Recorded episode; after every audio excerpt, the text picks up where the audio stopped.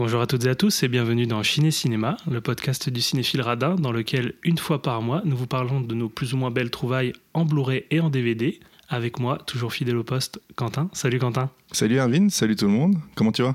Ça va très très bien, très bien. Très heureux de te retrouver. En plus, on est dans un nouveau setup là actuellement.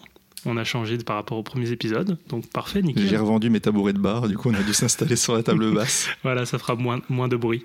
Alors, euh, pour ce nouvel épisode, de quoi on va parler? Alors, on va vous parler d'autopsie d'un meurtre euh, d'Otto Preminger, c'est toi qui vas t'en charger. Oui. Et moi, je vous parlerai de Police fédérale Los Angeles, autrement dit To Live and Die in LA, de William Friedkin. Parfait, c'est parti. Et c'est toi qui commences. Je commence. Ouais, je me- te laisse la main. Je m'y colle en premier. Alors, autopsie d'un meurtre, Otto Preminger, 1959. Donc, dans mon super anglais, je, je vais continuer euh, parce que c'est mon mojo, je vais dire tout en anglais. Anatomy of a Murder. Ah, c'est bien dit. Très bien dit. C'est super bien dit. On la repassera plusieurs fois.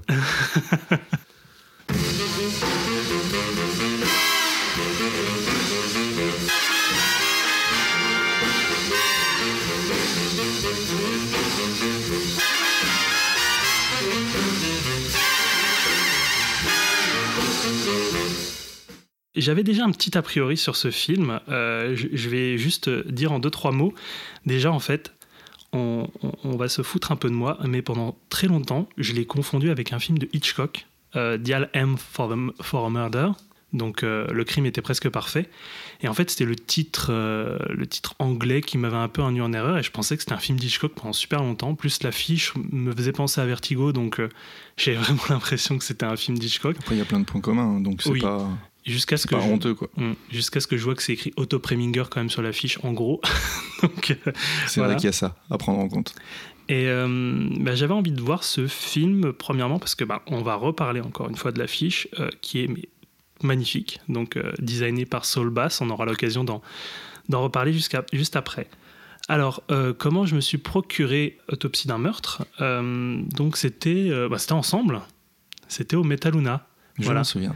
Rue Dante, donc euh, magasin spécialisé euh, DVD, euh, Blu-ray occasion et neuf, chez Bruno, voilà, si on le connaît.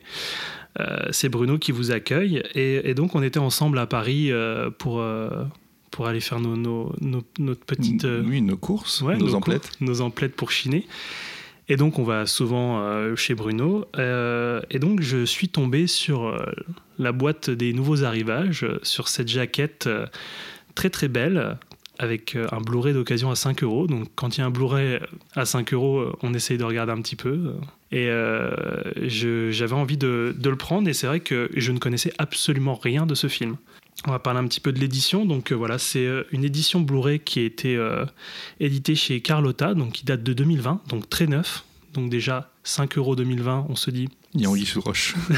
Anguille sous roche. Non, ben final parfait état, donc je l'ai pris. Alors c'est une édition qui est très simple mais qui est très très belle, donc qui reprend l'affiche euh, du film.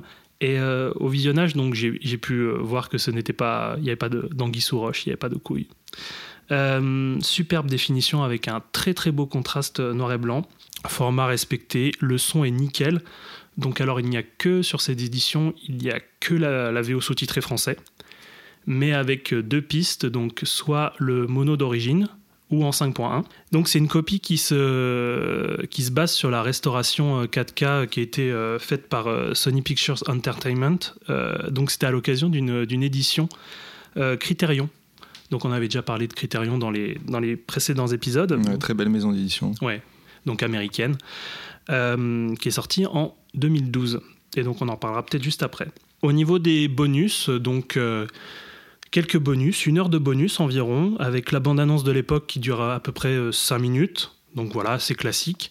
Euh, un reportage d'une télé euh, locale sur le, tournage du film, donc à environ 5 minutes également. C'est assez, euh, c'est assez sympathique de voir ça. Après, c'est tout maigre quand même. c'est une toute petite featurette, quoi. Euh, et donc, après, le gros morceau, c'est un épisode euh, de la collection documentaire Cinéma de notre temps. Alors, Cinéma de notre temps, ça s'appelait avant Cinéaste de notre temps. C'est une série de. une collection documentaire. euh, qui a été initiée par euh, Janine Bazin et Andrés Labarthe. Et donc euh, en 2012, euh, en 2012, euh, Andrés Labarthe retrouve euh, les, les rushs de, de cette, euh, de, de, ce reportage en fait qui n'a jamais vu le jour et il essaye de, de, les reconstituer. Donc c'est sorti en 2012, qui s'appelait en fait Portrait d'Otto Preminger, qui a été renommé à l'occasion de, à l'occasion de, de l'édition Otto Preminger et The Dangerous Woman. Et donc cette Dangerous Woman, dans le, dans le documentaire, c'est Annette Michelson, qui est une critique d'art américaine assez connue, et qui interroge Preminger sur euh, sa carrière. Elle tente de le faire parler sur ses films on va voir qu'elle va avoir bien du mal parce qu'il y a un gros refus euh, d'obstacle de la part de Preminger qui veut pas du tout parler de ses films, qui laisse ça aux théoriciens et aux critiques euh, de cinéma. Euh, donc au final, c'est une heure d'une première partie assez intéressante où il parle de son arrivée parce que c'est un voilà si pour les personnes qui ne connaissent pas Otto Preminger, c'est vrai que c'est pas un, un réalisateur qui est très très connu. C'est pas une voiture non plus. c'est pas l'auto Tu voulais la faire cette bah blague. tu voulais ça fait des semaines que je la prépare. Depuis que tu m'as dit que tu allais en parler, je me suis dit il faut que je la place. Et donc Otto Preminger, c'est un réalisateur d'origine euh, autrichienne qui a débarqué euh, très tôt euh, aux États-Unis, qui a fait quasiment toute, son, toute sa carrière aux, États-Unis. Il a fait qu'un court métrage, en fait, en Autriche avant d'arriver aux États-Unis. Et en fait, oui, il à part parler un petit peu de quelques éléments biographiques, son arrivée. Donc, euh, dans un premier temps, il a été assistant metteur en scène de Max Reinhardt euh, en Autriche. Puis après, il est arrivé euh, aux États-Unis. Il a commencé à travailler à la Fox. Il a réalisé Laura, qui a eu un gros succès. Donc, c'est vrai que Laura, c'est l'un des films les plus connus de Preminger. Et il parle un petit peu de ses brouilles avec Darid Zanuck, qui était à l'époque le, patron de la Fox. Et euh, on va dire que Preminger, à un moment donné, en fait, en avait marre euh, du système hollywoodien, euh, du manque de liberté, et surtout des gens de la Fox, qui, dont Zanuck, qui l'énervait. Donc, en fait, il a eu une grosse brouille avec, avec ce type. Et donc, il a décidé de quitter le circuit hollywoodien et de produire et de faire ses propres films. Et donc voilà, donc ça c'est la partie intéressante du, documentaire. Après, quand il s'agit de parler de ses films, il renvoie tout le temps la balle et il veut pas en parler. Et donc, euh, ça se termine un peu de manière un peu abrupte, où euh, en fait, euh, bah, Ned Mickelson est, qualifié de femme dangereuse de la part de Breminger. Voilà, juste pour dire, ouais, non, mais. j'ai pas envie de parler de mes films, on arrête là et donc voilà. Donc c'est un peu un peu dommage parce que c'est un document qui est à la fois intéressant mais sur la fin c'est un peu redondant et c'est frustrant quoi. Donc voilà pour les bonus. donc si je peux présenter peut-être d'autres éditions, donc chez Carlotta, toujours, en fait, il y a l'édition Prestige limitée, numéro 10, qui est sortie un an avant, en 2019. Donc c'est le même Blu-ray, c'est la même copie, mais ça en combo avec un DVD qui était sorti un peu plus tôt, et aussi avec un livret de 130 pages qui est en anglais, qui s'appelle Anatomy of a Motion Picture, donc de, de Richard Griffiths, avec des photos de tournage et l'affiche du film, pour une trentaine d'euros, 28 euros. Donc ce qui est assez honnête au final. Et si vous voulez euh, avoir plus de, bonus ou de contenu, euh, je vous conseille euh, l'édition Criterion, donc la, numéro, numéro 600. qui, qui, est sortie en, 2012. Par contre, c'est zone A, donc comme on avait dit pour les Blu-ray et puis les, les DVD, ils, ont des, ils ont des codes de région, de zone, où en fait on ne peut pas les lire selon les régions géographiques du monde dans lesquelles on se situe. Donc quand c'est région A, donc ABC, c'est bien ça, hein, tu, Oui, c'est ça, ABC, ouais. ABC, donc c'est pour les Blu-ray, et 1, 2, donc je crois que ça va jusqu'à 6. Jusqu'à 6. Euh, selon les régions dans lesquelles on se situe, en fait, on ne peut pas lire. Euh, on ne peut pas lire. C'est comme si en fait vos lecteurs DVD ou Blu-ray étaient bridés. En fait, on ne pourrait pas lire quoi. Oui, puis autant c'est facile de, de dézoner un lecteur DVD, autant c'est compliqué de trouver un lecteur Blu-ray euh, dézonable je suis en pleine recherche là et c'est un peu compliqué. non, c'est compliqué. Euh, il, en existe des multizones, vendus multizones, mais par contre, il faut compter quelques centaines d'euros. Oui, d'ailleurs, je crois que tu as un Cryptshow qui est en, en, multizone ou en zone 0. Donc tu Ah oui, alors après, en, les zones 0, on peut les lire sur n'importe quel, euh, n'importe quel lecteur. Ça, c'est dingue, ça. C'est bien. Ouais. Et il y en a de plus en plus sur le marché, donc ça, c'est cool. Donc voilà pour ce qui est de la, de la présentation de, de l'édition. Donc euh, euh, moi, je, vous conseille quand même de, si ça vous intéresse, si le film vous intéresse, de prendre l'édition Carlotta parce que la, copie en fait est la même que celui de celle de chez Criterion. Euh, c'est la même restauration, donc euh, au final c'est juste une différence de, bonus quoi. Et donc, alors de quoi parle Bah oui, dis-nous de quoi ça parle. De quoi parle Autopsie d'un meurtre? Alors, comme, comme vous savez, je suis très très mauvais pour résumer les films. Donc, j'ai pris euh, encore une fois le, le, synopsis qui est au verso de la jaquette. Donc, ça permet.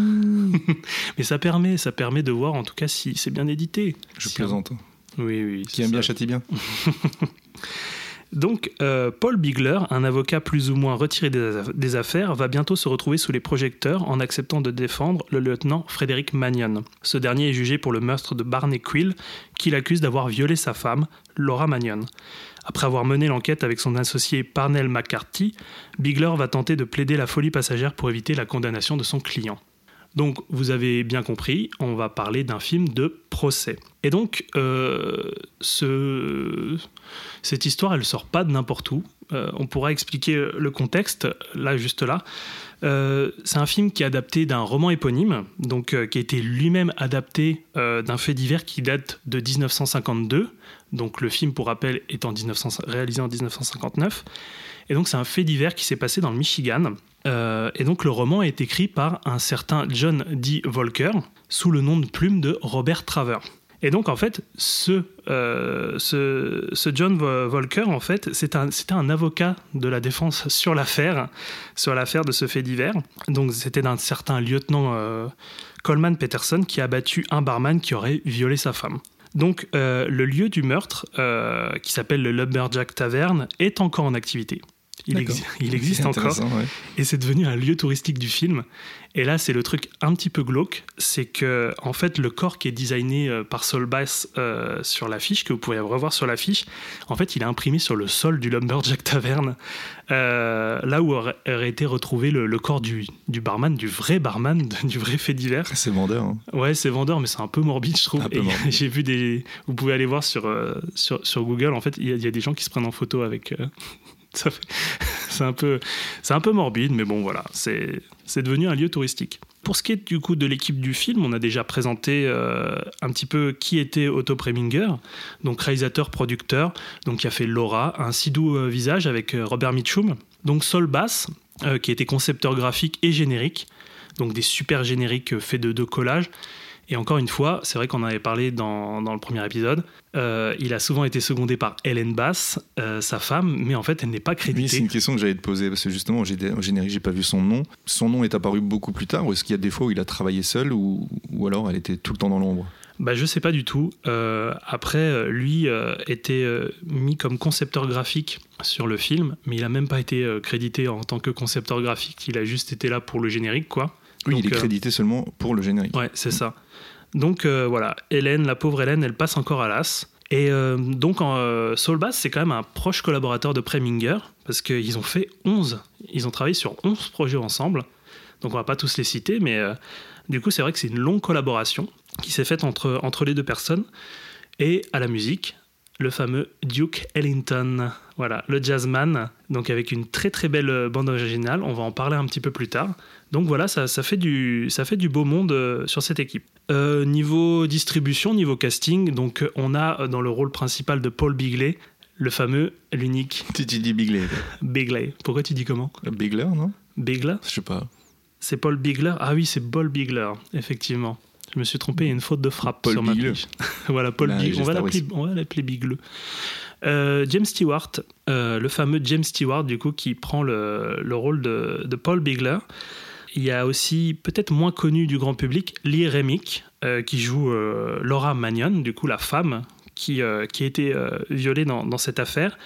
Et donc, Lee Remick, vous l'avez peut-être déjà vu dans La Malédiction. Donc, c'est la femme Exact, oui. oui, oui. c'est la femme de Gregory Peck dans, dans La Malédiction. Euh, autre personne au casting, euh, Ben Gazzara, dans ses tout premiers rôles. Donc Ben Gazzara, pareil, euh, donc, qui joue le lieutenant Frédéric Magnon, donc l'accusé, euh, qui est un acteur récurrent chez Cassavetes. Donc moi, je plaide coupable, je n'ai vu quasiment aucun Cassavetes à part Shadows. Moi, j'en ai bouffé que. Et en fait, quand j'ai regardé Anatomy of Murder, j'ai euh, vu Ben Gazzara, mais je l'avais pas reconnu parce qu'il est relativement jeune par rapport à voilà, enfin l'image que j'en avais dans les Cassavetes. Et, euh, et après, quand j'ai quand j'ai fait mes, mes recherches et que j'ai vu que c'était que c'était ce même type, j'étais trop content en fait de le voir parce que je trouve qu'il a un charisme, une gueule euh, incroyable quoi, Non, ce mec. tellement, Ouais, et dans les Cassavetes, il casse l'écran quoi. C'est euh, Et donc, on le retrouve de- chez Cassavetes dans Husbands, Meurtre d'un bookmaker chinois, que je crois que tu as dans ta DVD Tech. Ouais. Et Opening Night. Euh, les trois sont les trois sont à voir, les trois sont excellents quoi. Eh ben écoute, moi j'ai j'ai hâte de découvrir ça parce que c'est vrai que je- j'en ai, vu aucun. Bah, à part Shadows euh, que j'avais vu euh, une fois au cinéma et qui était fantastique. J'avais adoré.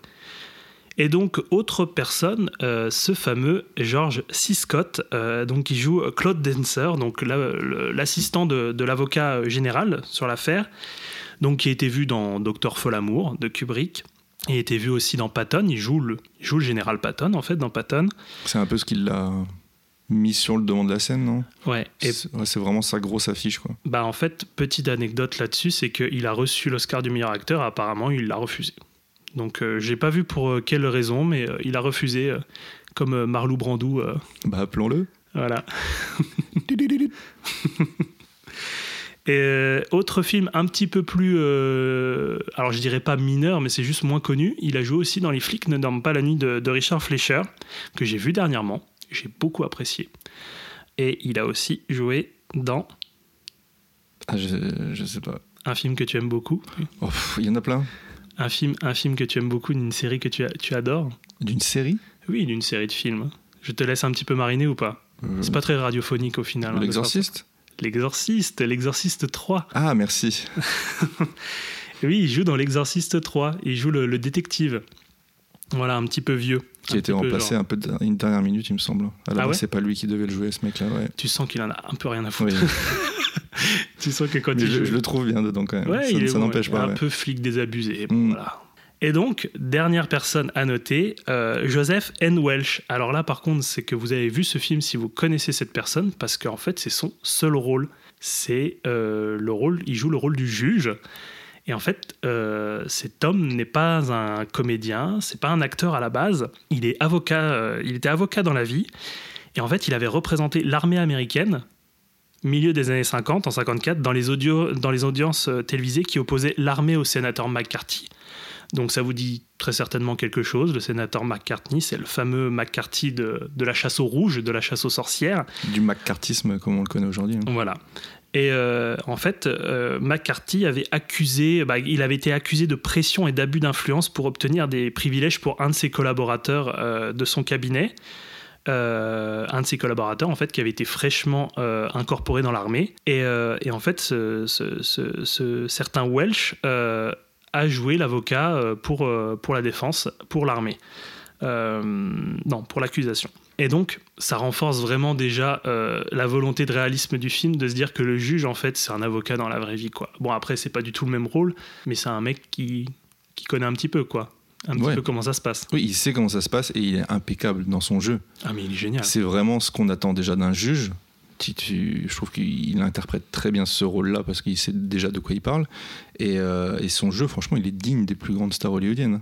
Moi, comparé à des, des- gars comme Stewart, je trouve qu'il est incroyable. Ah ouais, non, il tient la dragée haute, hein, Hum, franchement. Après, tu dis le tribunal pouvant être perçu comme une salle de théâtre. Au final, euh, ils sont un peu habitués à ça aussi, quoi. Ouais, totalement, totalement. Avec tous les jeux de dupes euh, et tout ce qui, et tout ce qui s'ensuit. Euh, mes impressions générales sur le film, on va rentrer un petit peu dans, dans le détail. Donc déjà, un petit trigger warning pour les personnes qui ont du mal au-delà d'une heure et demie. Euh, c'est un film qui dure du 2h40. Et donc le film est divisé en deux parties. D'une part, la, préparation de la défense euh, pour le procès. Et donc après, à partir d'une heure de film, le procès qui, euh, qui, qui suit son cours, du coup, jusqu'à l'issue finale. Donc ça peut décourager 2h40. Sur le papier, ça peut décourager. Sur le papier, ça peut décourager. Moi, je sais que je suis pas. euh, J'ai du mal quand même avec les films qui vont au-delà de Bon, 2 c'est heures. vieux aussi, c'est pour ça. Enfin, ça, on C'est dort. compliqué. On dort. hein. Quand on, si, on, si on le met à 23h, c'est sûr qu'on dort. À 21h aussi. Mais donc, euh, oui, ça peut décourager, mais en fait, on, on s'ennuie, mais pas une seule fois, quoi. Euh, genre, je, bah, je l'ai vu en fait deux fois en très peu de temps, parce que je l'ai, j'ai, chopé le, le Blu-ray euh, il y a quelques mois seulement. Je l'ai revu pour, euh, pour la préparation de l'émission, et genre, je, bah, je me suis pas fait chier une Mm. seule seconde, quoi. Après, c'est pas forcément gage de qualité. pour expérience, euh, Army of the Dead de Snyder, qui est très long également. Je me suis pas fait chier. C'est pas pour autant que j'ai apprécié le film. Je le trouve même très mauvais. Mais c'est- tout à fait différent Ah, pour. T'étais super méchant avec. Zack Snyder. Bah, c'est- oui. Enfin, pour Army of the Dead, ouais. Après, il y a plein d'autres trucs qu'il a fait que je. que je- Non, que je te fais juste chier, moi aussi. Je, me suis... je me suis pas ennuyé, mais bon, j'ai pas trouvé le film bon pour autant. On en reparlera hors antenne. oui.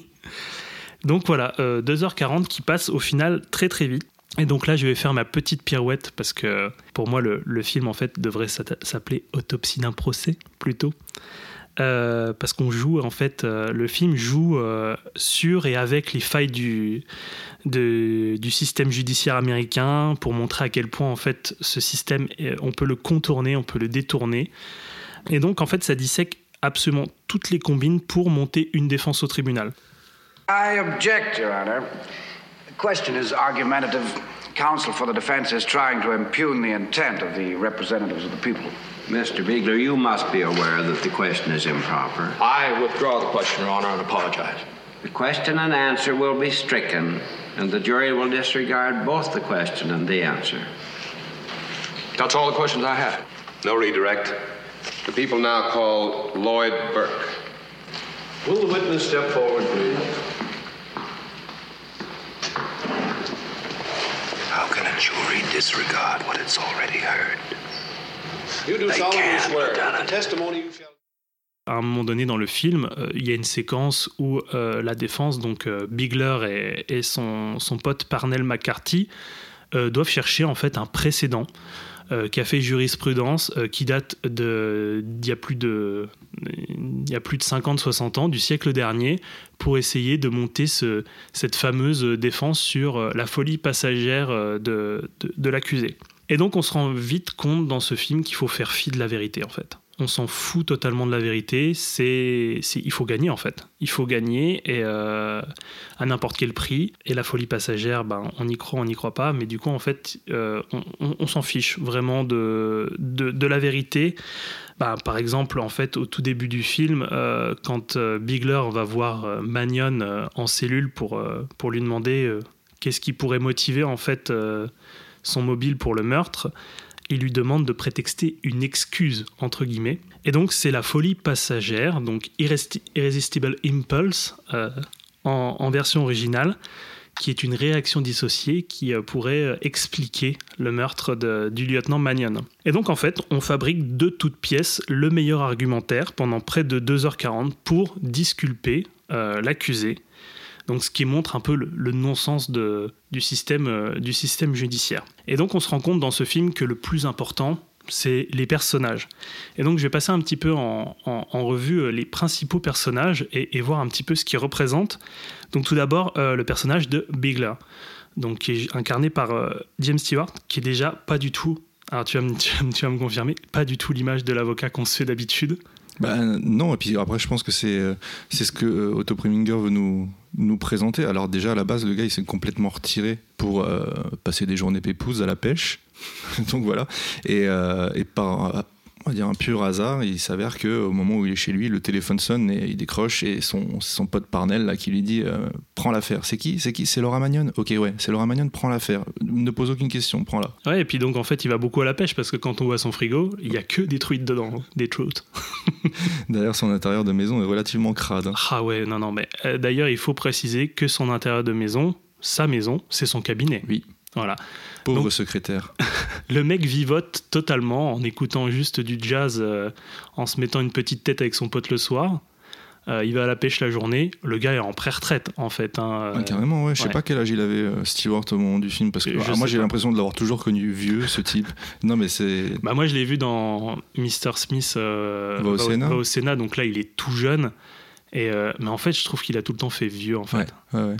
Ouais. Moi, je pense qu'il a eu une carrière sur le, sur le tard, mais Ouais. après, comme on lui collait toujours des minettes dans les pattes, euh, on avait toujours l'impression qu'il était plus jeune que, que son âge, quoi. Mais euh, Bah aussi, il est, il est assez jeune dans La vie est belle, mais euh, c'est vrai que, ouais, je sais pas. C'est peut-être pas, le. c'est pas beaucoup avant. La vie est belle, c'est quoi? C'est 56 Euh, je sais pas du tout, là, tu me poses une colle. J'ai sais pas vérifié, mais C'est dirais que 46, La vie est Ou belle. c'est 46 C'est ok. 46, La vie est belle. Mais ouais, il a toujours, il a toujours fait vieux, c'est vrai. C'est peut-être les bretelles, les suspenders. Il est grand. voilà, Ouais, il est très grand, ouais. très grand et très arc-bouté comme ça. Donc voilà, ce, ce fameux Bigler, euh, en plus qui a des difficultés euh, financières, puisqu'en plus il arrive même pas à payer sa secrétaire. D'ailleurs, Il sa- s'en fout royalement. C'est sa- ça qui est sa incroyable. secrétaire euh, lui fait remarquer, mais Ils s'en ils Fuck ils ouais. Ouais. Et donc, on apprend au fil du temps que c'était un ancien procureur qui a eu son mandat de procureur et puis après qui est redevenu euh, avocat. Et donc, le mec, quand même, a roulé sa bosse. Il connaît le milieu. Moi, ce qui, moi, ce qui me fait rire, c'est la, comment il est détendu au final tout au long du film. Parce que le mec, quand même, faut dire, vu qu'il est fan de pêche, il fait ses leurres pendant le procès. quoi. Il écoute pas du tout ce que la Il défense. Bah, ou alors il écoute et il, a, il est tellement doué qu'il peut faire plusieurs choses à la fois. Il dit qu'il fait ses leurres pour se concentrer. Oui. Mais bon. Moi, je pense que c'est pour déstabiliser l'adversaire. Ah oui. D'ailleurs, en fait, il y a même un peu de corruption parce qu'il offre le leur à un moment donné au juge. Ouais, qu'il n'aurait pas dû accepter. Oui, c'est vrai. Donc voilà, pour ce, ce fameux Bigler, on va passer à, à Laura Magnon, que moi je trouve c'est c'est un personnage très intéressant. Donc qui est présenté constamment comme une fille facile, volage, aguicheuse, provocante par sa manière d'être et euh, par la manière dont elle s'habille. Alors que moi je trouve que c'est juste en fait une femme plus- plutôt moderne en fait, Hmm. Euh, plutôt libre de ses mouvements. euh. Comment elle s'habille alors? Hein? Elle s'habille comment? Qu'est-ce qu'elle porte? Elle ne porte pas de corset. Attention, il est en train de... T'es en train de me pousser dans les cordes. Elle s'habille, elle s'habille avec des pantalons. Porter un pantalon dans les années 50, ça. Non mais ça va pas la tête. Mais quelle idée Non, mais oui, euh, c'est vrai qu'elle porte un pantalon.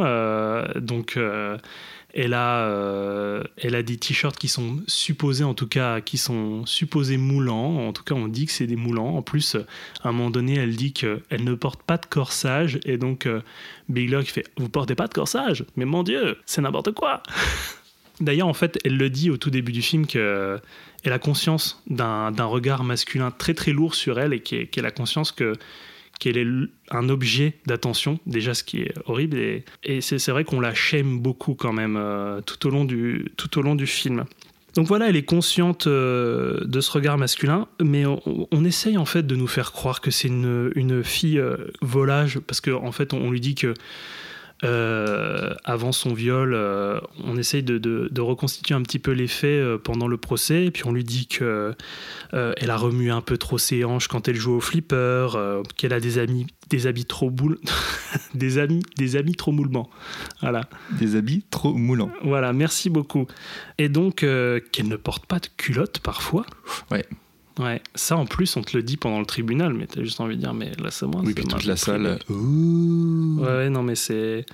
Et donc, en fait, on l'accuse directement, bah, je, je disais indirectement, mais directement, euh, quand même, d'exciter les hommes. Oui, d'être une aguicheuse. Voilà. Et en fait, pour le tribunal, d'ailleurs, Bigler euh, va lui demander, euh, donc je cite, euh, d'être une petite ménagère à lunettes. Donc c'est vrai que pendant tout le, tout, le, tout le procès, elle sera habillée avec un tailleur, une jupe ni trop courte ni trop longue, des lunettes, un chapeau pour cacher ses cheveux dorés. Et euh, pour pas porter préjudice en fait euh, à la défense et devant, devant les jurés. Et il y a une autre chose, parce que c'est vrai que du coup, c'est l'origine de l'affaire, c'est que euh, cette femme aurait subi un viol, ce qui aurait poussé son mari en fait à, au meurtre. Et euh, ce qui est bizarre, c'est la représentation de son traumatisme par, rapport à, par rapport à ce crime. C'est déstabilisant. En fait, euh, pendant, pendant tout le film, on sent pas qu'elle est bouleversée par, euh, par, euh, par ça. Et je sais pas si c'est pour essayer de nous faire douter sur la véracité des faits, savoir si elle a été effectivement violée ou pas. Et c'est horrible de, de se poser la question parce que si elle le dit, Après, on est au 21e siècle, on se pose la question différemment que dans les années C'est ça. 50. Mais il y a, y a- y a ce que tu dis, je pense, c'est on sème le doute en la présentant de cette manière-là, pour se poser la question. Mais c'était quelque chose qui n'est pas- enfin, n'était pas spécialement dérangeant à l'époque, je pense. Effectivement. Alors, soit il y a ça, soit c'est pour semer le doute, soit effectivement c'est un manquement dans la caractérisation de, de son personnage. Euh, Tu veux et- dire que les femmes n'étaient pas bien représentées dans les années 50 Non, mais je sais pas, genre vraiment une minimisation de, de son crime, bah de, de- de son crime, du crime. Euh, et puis ça rentre un peu dans, dans cette, euh, dans, cette, dans cette culture du viol et tout, euh, beaucoup présente, et encore présente maintenant, Donc euh, je, je sais pas en fait, je suis vraiment balancé entre les deux. Je, je sais pas si euh, c'est vraiment, c'est peut-être un peu des deux au final, je sais pas. Euh, après, on va pas aller jusqu'à dire qu'il y a une dénonciation du slut shaming de, cette pauvre Laura Magnon, mais je sais pas. En tout cas, ça m'a mon regard, mon regard, mon regard d'un siècle nouveau euh, m'a fait penser ça. Je sais pas vraiment. Peut-être que c'est une surinterprétation euh, et qu'au final, ça, a juste été mal représenté à l'écran. Euh, autre personnage, donc le personnage supposé central, mais qui au final assez en retrait, c'est le lieutenant Frédéric Magnon, le regard électrique de Gazara. Et il joue à fond l'ambivalence. Mais tu te dis, mais, mais toi, mais toi, tu n'as aucune culpabilité de ce que tu as fait, quoi. Tu tu tu t'en fous, tu l'as tué, tu, tu étais dans ton bon droit de, le flinguer. Et franchement, euh, il te donne pas envie de, le croire, ou en tout cas d'avoir de la compassion euh, pour cet homme, quoi. Et donc, on, ouais, on croit pas du tout à sa version des faits, et puis, euh, puis à ses motivations. Donc, dans l'ensemble, il y a une très bonne direction d'acteur. C'est franchement, c'est c'est la, la clé de voûte du film. Euh, tout le monde est bon. Donc, on parlait du, juge Welsh. Et il y a aussi Maïda, euh, donc euh, la secrétaire de, Bigler. Et il y a Dancer, du coup, incarné par euh, George C. Scott, dans le rôle de l'avocat général, qui est malin, qui est habile, qui est un peu retors. Je sais pas si tu te rappelles de cette scène où il cache le, témoin de la défense à Bigler, où en fait il bouge comme ça dans le cadre et tu vois la tronche de, Je me suis vraiment posé la question en plus au début. Je me suis demandé si c'était un- une impro de, de, de Stewart, tu vois, en se disant ah bah attends, là la caméra fait qu'on ne me voit pas, je vais me déplacer, tu vois. Et en fait non. Après on revient dessus et tu comprends en fait que euh, ils sont pas censés cacher euh, les les, accu- enfin, les témoins pour euh, pouvoir voir leur réaction, etc. et euh, pouvoir en tirer profit en fait. Et Ouais. ça c'est quelque chose, enfin c'est un, un truc dont j'avais pas connaissance avant en fait de voir ça. Bah, moi j'ai pas vérifié si en fait euh, tu pouvais ou pas euh, cacher, mais euh, Ah bah je pense vraiment pas. oui, tu, tu peux pas cacher en fait le témoin, surtout si c'est le témoin de la défense Ouais. ou même de l'accusation. En fait, je pense qu'il y a les deux. Enfin voilà, il y, a- il y a vraiment une galerie de personnages super intéressants et, et vraiment tous, euh, assez intelligents, je trouve. ils ont tous, sont tous plus ou moins bien, bien caractérisés, même si on a mis un petit bémol sur, euh, sur euh, le personnage de l'Irémique. Moi, je mets un autre petit bémol. C'est le personnage de Parnell. Alors, je trouve que voilà, l'ivrogne euh, vraiment sale, Mais pourquoi je l'ai pas cité à ton avis? Ouais, le vieil ivrogne un peu sale, surjoué à donf, euh, c'est un peu too much. Mais il touchera plus à l'alcool. Il arrête de toucher à l'alcool hein, pendant le procès. Donc, Oui, c'est vrai. C'est plus un alcoolo. hein. C'est vrai. Après, il ouais, prend la voiture, quoi. Alors que ça fait je sais pas combien d'années qu'il a pas roulé. 20 ans. 20 ans. Ah bah t'as retenu, c'est bien. Non, c'est vrai. C'est pour ça que je l'ai pas cité Parnell parce que je le trouve vraiment pas très intéressant. Bah non, mais pourtant C'est c'est vraiment le sidekick, on s'en fout quoi. Ouais, ouais. Hmm. Mais il a sa place, quoi. c'est- Ouais. Mais ouais, cette galerie de personnages, à part Parnell McCarthy, du coup, euh, très intéressant. Et tu vois que, que Preminger, c'était un, un- assistant et puis un metteur en scène dans, dans, dans son, dans sa première partie de sa carrière euh, avant qu'il réalise, parce que je trouve que les personnages sont, sont vraiment bi. Bah, c'est pas qu'ils sont bien mis en valeur, mais ils sont. Je sais pas, tout est bon, quoi. Il n'y a pas, il y a rien, quasiment rien acheté. Et tu sens qu'ils ont une valeur, quoi, dans, le- dans, le, dans le champ. Et ils sont toujours mis en valeur, quoi. Et donc, en fait, il y a vraiment en plus un jeu sur la persona des acteurs et sur l'ambivalence de leur langage corporel. Donc, il y a, y a un peu le Preminger malicieux qui joue sur la persona de, de Stewart, donc qui est en total contre-emploi. Parce que bon, James Stewart, si vous avez déjà vu des films de James Stewart, c'est vraiment l'incarnation du personnage américain naïf euh, qui joue souvent la victime. Et là, il est taquin, il est un peu fourbe. euh, il, ouais, il, il- Mais il joue- toujours très sympathique. mais toujours très néanmoins, ouais. sympathique. Ouais. il franchit pas la ligne, mais c'est vrai que c'est pas c'est pas un rôle où tu le vois souvent. En fait, moi, je l'ai jamais vu dans ce dans ce type de rôle vraiment où où tu sens qu'il est une idée derrière la tête, quoi. Parce que bon, euh, je sais pas, je fais référence à la classe américaine quand il dit qu'il est pas un trou, un trou, un truffon, un truffon. Je ne suis pas un truffon.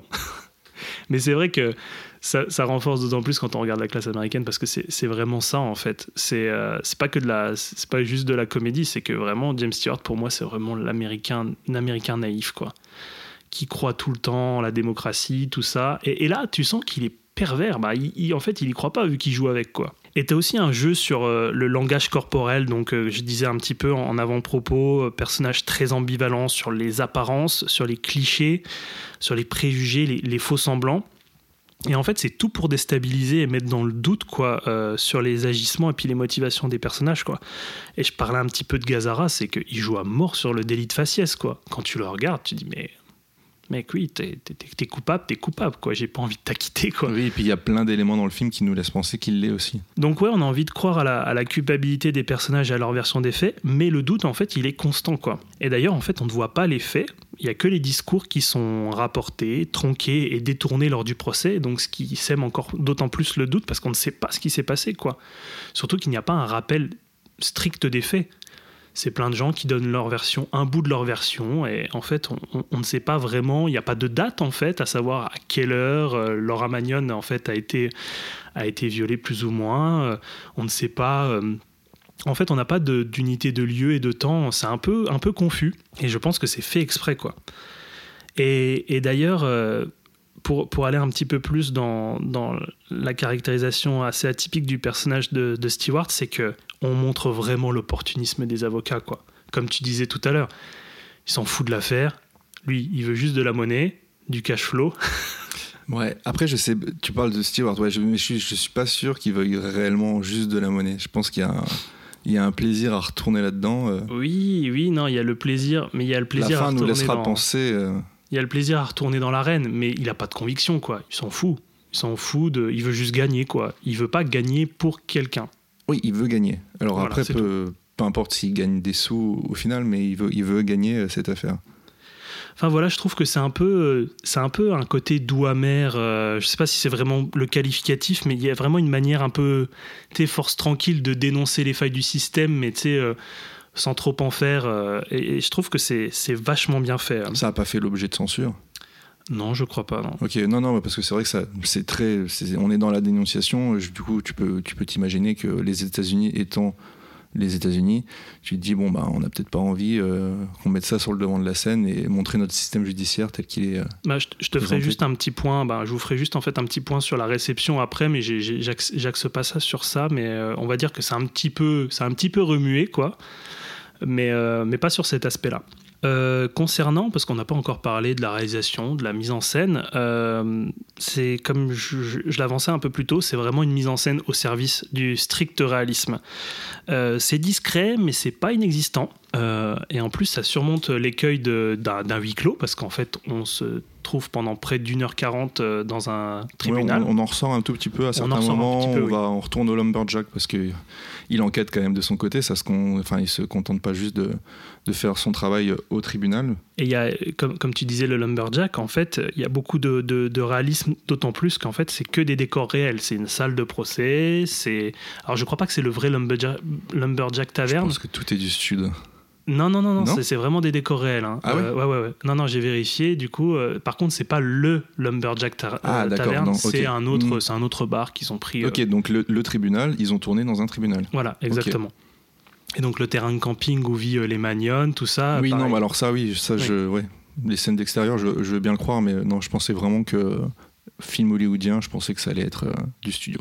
Donc ouais, beaucoup de, beaucoup de, beaucoup de décors réels, ça ajoute vraiment un côté vraiment, bah, ça fait un petit peu, c'est réaliste quoi. Je, je trouve qu'il y a vraiment, euh, c'est empreint de réalisme quoi. Et il y a, il y a- il y a une superbe composition des, des plans, euh, notamment, ben, notamment dans, dans cette mise en scène de- du huis clos. En fait, les personnages, ils sont toujours assez nets à tous les niveaux de plan dans, dans, dans le cadre. Euh, Il y a une chorégraphie parfaite des mouvements. Bon, on parlait tout à l'heure de, de, de ce dysfonctionnement. bien, ouais. ouais, ouais.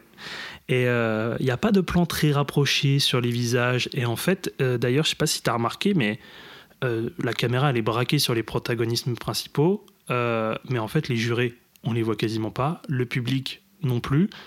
En fait, on est vraiment, euh, je sais pas, on, on est vraiment dans l'arène, quoi. Ouais, on est au cœur de l'action.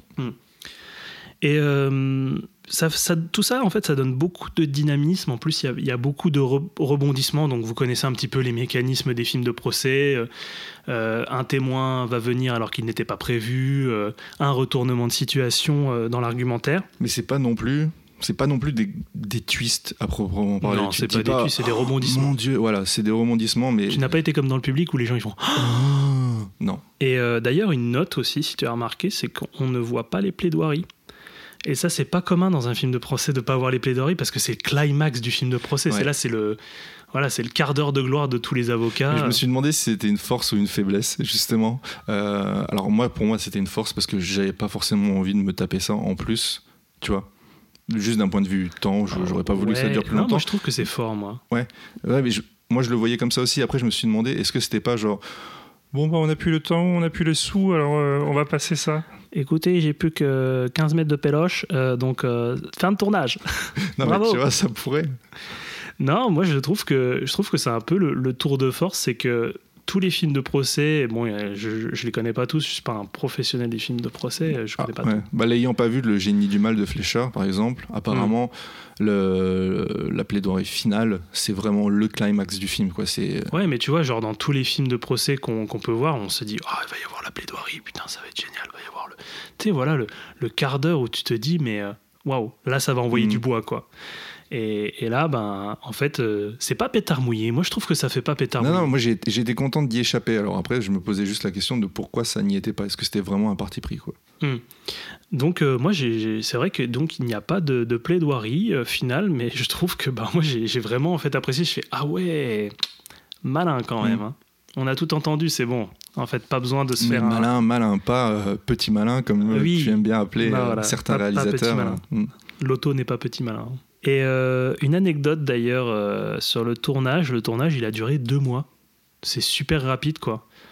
Il a duré, je crois, de, de, de, de mars, mi-mars à, à- du coup mi-mars à, mai euh, Ouais. 59. En plus, le film il est sorti super rapidement après. Quand t'as pas à changer, en tout cas pour ce qui est du tournage, quand t'as pas à changer de décor, euh, t'es quand même Ouais, une c'est grosse, sûr, mais je trouve que c'est un peu un tour de force parce que c'est quand même un gros, euh, un gros film. C'est pas petit et tout. C'est pas une petite production non plus. Donc euh, ouais, non, je trouvais que c'était euh, pas mal. Et donc, euh, si je voulais parler d'une scène marquante, sans trop en dire, c'est la scène de la scène de la culotte avec ses dialogues. Ce qui me permet un petit peu de, de, de terminer sur un dernier point que j'ai beaucoup apprécié dans ce film, c'est que tu sens que Preminger il veut choquer un petit peu, tu vois, il, il veut envoyer un petit peu du nasty comme ça euh, euh, par, par plus ou moins paquet de 12. Ça, ça me fait rire cette scène de la culotte parce que, sans trop en dire, parce que c'est assez, assez délicieux quand même à, à la Découvrir. découvrir, ouais, la découvrir euh, comme ça par surprise. C'est qu'à un moment donné, on va parler de culotte et, et on va se poser la question du dénominatif, du coup, pour parler d'une culotte, parce que bon, ben, culotte, apparemment, ouh là là, Mm. c'est beaucoup trop suggestif. Ouais, on a du mal à le concevoir aujourd'hui. hein. Ouais, c'est net, mais euh, du coup, euh, ça, ça me fait rire parce que tu as vraiment envie de titiller. Bon, nous, on a ce regard de- des Américains euh, super prudes, mais je trouve que ça marche bien, en fait, ce cliché, parce que parfois, ils sont un peu émotifs pour pas grand-chose dans certaines situations, et, et ça, fait bien rire cette, cette scène, cette fameuse scène de la culotte. C'est assez représentatif de du film parce qu'en fait, elle évoque un sujet qui... bah, le, film évoque un sujet super grave, noir, et, en fait, il y a beaucoup de moments de légèreté. Euh, et d'ailleurs, je pense que c'est ça qui fait que le film est super agréable à regarder sur, euh, sur près de 3 heures.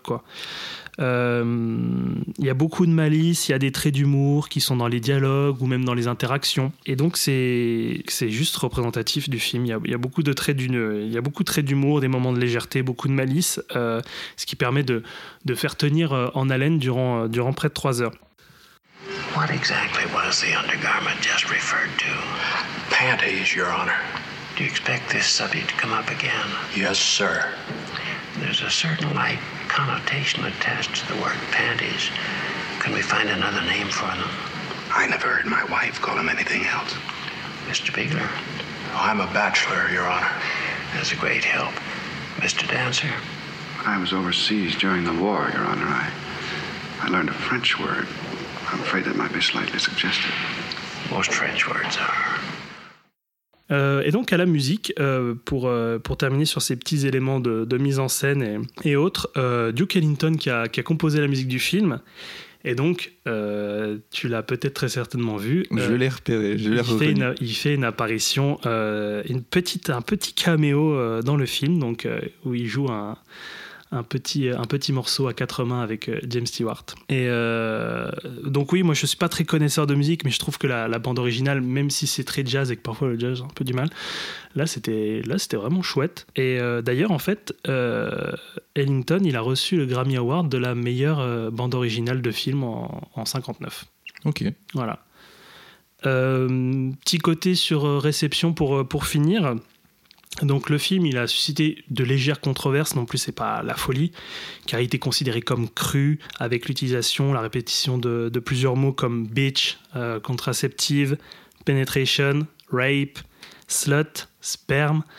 Donc tu vois déjà vraiment, euh, et puis en plus ils sont répétés plusieurs fois pour certains, dont panties, le fameux panties pour la culotte. La culotte. Tu sens qu'il il veut choquer Preminger, mais ça reste gentil, quoi. Dans le cadre d'un procès, euh, si tu parles d'un spermogramme, euh, non, voilà, quoi, c'est pas ouf. Mais bon, apparemment, c'était c'était trop choquant. Et euh, d'ailleurs, une petite anecdote, alors je sais pas si c'est une vraie, mais bon, c'est un peu une légende que j'ai pu trouver.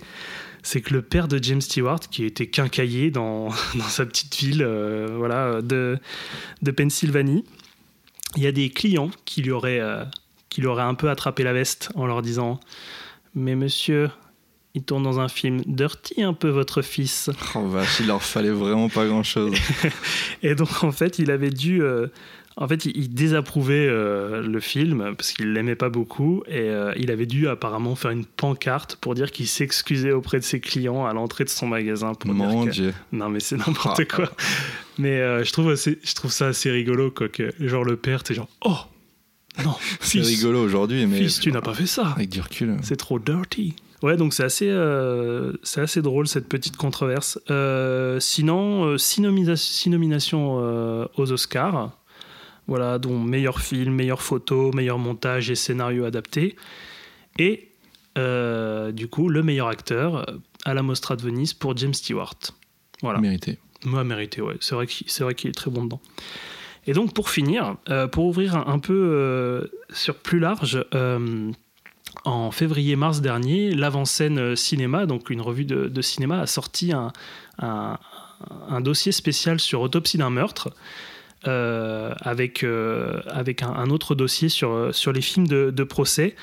Et donc, il y a toute une analyse sur les génériques de, de Soul Bass, la revue de presse du film, les fiches techniques, des vidéogrammes et le scénario qui est traduit, avec une monographie du réal, collecte euh, d'entretiens, de témoignages. Donc voilà, il y a. Et puis en plus, comme je disais, un dossier sur 25 films de, procès euh, de, films américains, quoi. Euh, donc moi, je ne l'ai pas lu, mais je pense que je vais me procurer. C'est une vingtaine d'euros. Je pense que ça les vaut parce que c'est vraiment assez conséquent. L'avant-scène cinéma, en plus, est très poussé. Donc, je pense que je, vais, je vais me jeter dessus. Voilà, puis juste pour terminer, parce que j'ai pris un peu trop de temps, euh, c'est vraiment pour moi un canon par excellence de- du film de procès. Quoi. Il, y a, il, y a, il, y a, il, y a rarement, il y a rarement eu plus haut pour moi pour l'instant, hein, de, de ce que j'ai vu. Après, je ne suis pas un professionnel, mais je ne suis pas un amateur non plus de films de De procès. films de procès, ouais. Mais j'ai bien aimé. Voilà. Ok, bah 12, deux, ans, deux ans plus tôt, tu as eu euh, 12 hommes en colère de, de Lumet. euh, Oui, c'est sûr. valent, qui valent vraiment le, le coup d'œil, euh, qui vaut vraiment le coup d'œil, pardon. Et euh, moi, je voulais juste mentionner rapidement, avant de passer à, autre chose, euh, à un moment, du à un moment donné dans le, dans le film, le, juge dit au jury de, de ne pas tenir compte de ce qui vient d'être dit, car une, obje- une objection a été accordée, et que Magnon, du coup, demande euh, à Bigler, son avocat, euh, comment ils peuvent oublier ce qu'ils ce viennent d'entendre. Et là, Stewart qui lui répond, they can't. Ils ne peuvent pas, en fait. Et ça, voilà, c'est la présentation des, failles du, euh, du système judiciaire. Je trouve que tout au long du film, voilà, ça c'est une anecdote parmi tant d'autres, et ça va être comme ça tout du, long. Et je trouve que c'est ce qui est euh, vraiment intéressant euh, dans ce, film-là. Tu me diras si je me trompe, mais j'ai tout de même l'impression, et c'est que dès le début du film, on se range du côté de, de Stewart, du, de l'avocat Bigler, et que du coup, en fait, cette partie d'échec, on la suit, on la suit, mais on a quand même envie que, malgré, euh, peu importe le, résultat final, on a envie que que, que Stewart fasse le boulot, son travail quoi d'avocat et, qu'il le, qu'il le fasse bien. Et, euh, et voilà, comme on disait, il n'y a pas de grands rebondissements, il n'y a pas de twists qui nous feront revoir l'histoire tout à fait autrement. hein, comme on a pu le voir, euh, enfin moi je sais pas, je pense à un film qui est aussi un film de procès qui s'appelle La vie de David Gale d'Alan Parker, qui n'est pas le plus grand Je film. connais pas du C'est pas le plus grand film d'Alan Parker. C'est sorti en 2003 avec euh, le super Kevin Spacey, un feu Kevin Spacey. Euh, mais voilà, ouais, il va y avoir un, un twist euh, final et on va s'accrocher au bout et enfin on va s'accrocher jus- jusqu'au bout jusqu'à cette révélation et c'est pas du tout le cas en fait dans dans Autopsie d'un meurtre. Et, et c'est ce qui est vachement appréciable aussi, c'est de réussir à s'accrocher comme ça. Parce que moi, je l'ai regardé en deux fois. parce que comme je le disais tout à l'heure, je suis, je suis vieux. Je suis vieux et, euh, et que 2h40 de film, c'est un peu long pour. euh, Quand tu dis je suis vieux, on a l'impression que t'as 150 ans, mec. ben, j'ai peut-être 150 ans. hein. Et, euh, et du coup, je l'ai regardé, j'ai regardé à peu près une heure et demie, il me restait euh, une heure, un peu plus d'une heure euh, le lendemain, et j'y repensais, j'y repensais, et j'avais trop envie d'être le lendemain parce que euh, des obligations faisaient que j'ai pas pu le regarder d'une traite. C'était pas une question de, sommeil ou pas, mais euh, mais voilà, on s'accroche, on a envie d'aller au bout, mais pas pour le résultat final, juste pour voir cette partie d'échecs en train de se jouer sous nos yeux. Et donc voilà, globalement très bon film, très belle découverte. Je te remercie Erwin de m'avoir incité à le voir ce film et à me le procurer. Et juste, je je vous présente pas mon édition parce que c'est exactement la même que la tienne. Euh, je me la suis procurée sur Vinted euh, pour euh, 5 euros également, comme toi. Bon, sauf que euh, il faut compter des frais de port en plus et forcément tu montes à 7, 8 euros. Donc Mais euh, ça, les vaut largement, en tout cas. ça les vaut largement hein, pour un, pour un Blu-ray de très bonne qualité euh, qu'on est fier d'avoir dans sa DVD Tech, ouais, carrément. Eh bien, on a tout dit sur Autopsie, j'ai l'impression. Est-ce qu'on passerait pas à ton film? Eh bien, si tu me le permets, Mais allons-y. je te le permets, bien sûr. Pourquoi autant de manières? Tu as retenu ce dont j'allais parler? Tu vas parler de Police fédérale Los Angeles. Ah, t'as pas voulu le dire en anglais, c'est ça? Si je peux le dire. To live and die in LA. De William Friedkin, sorti en 85.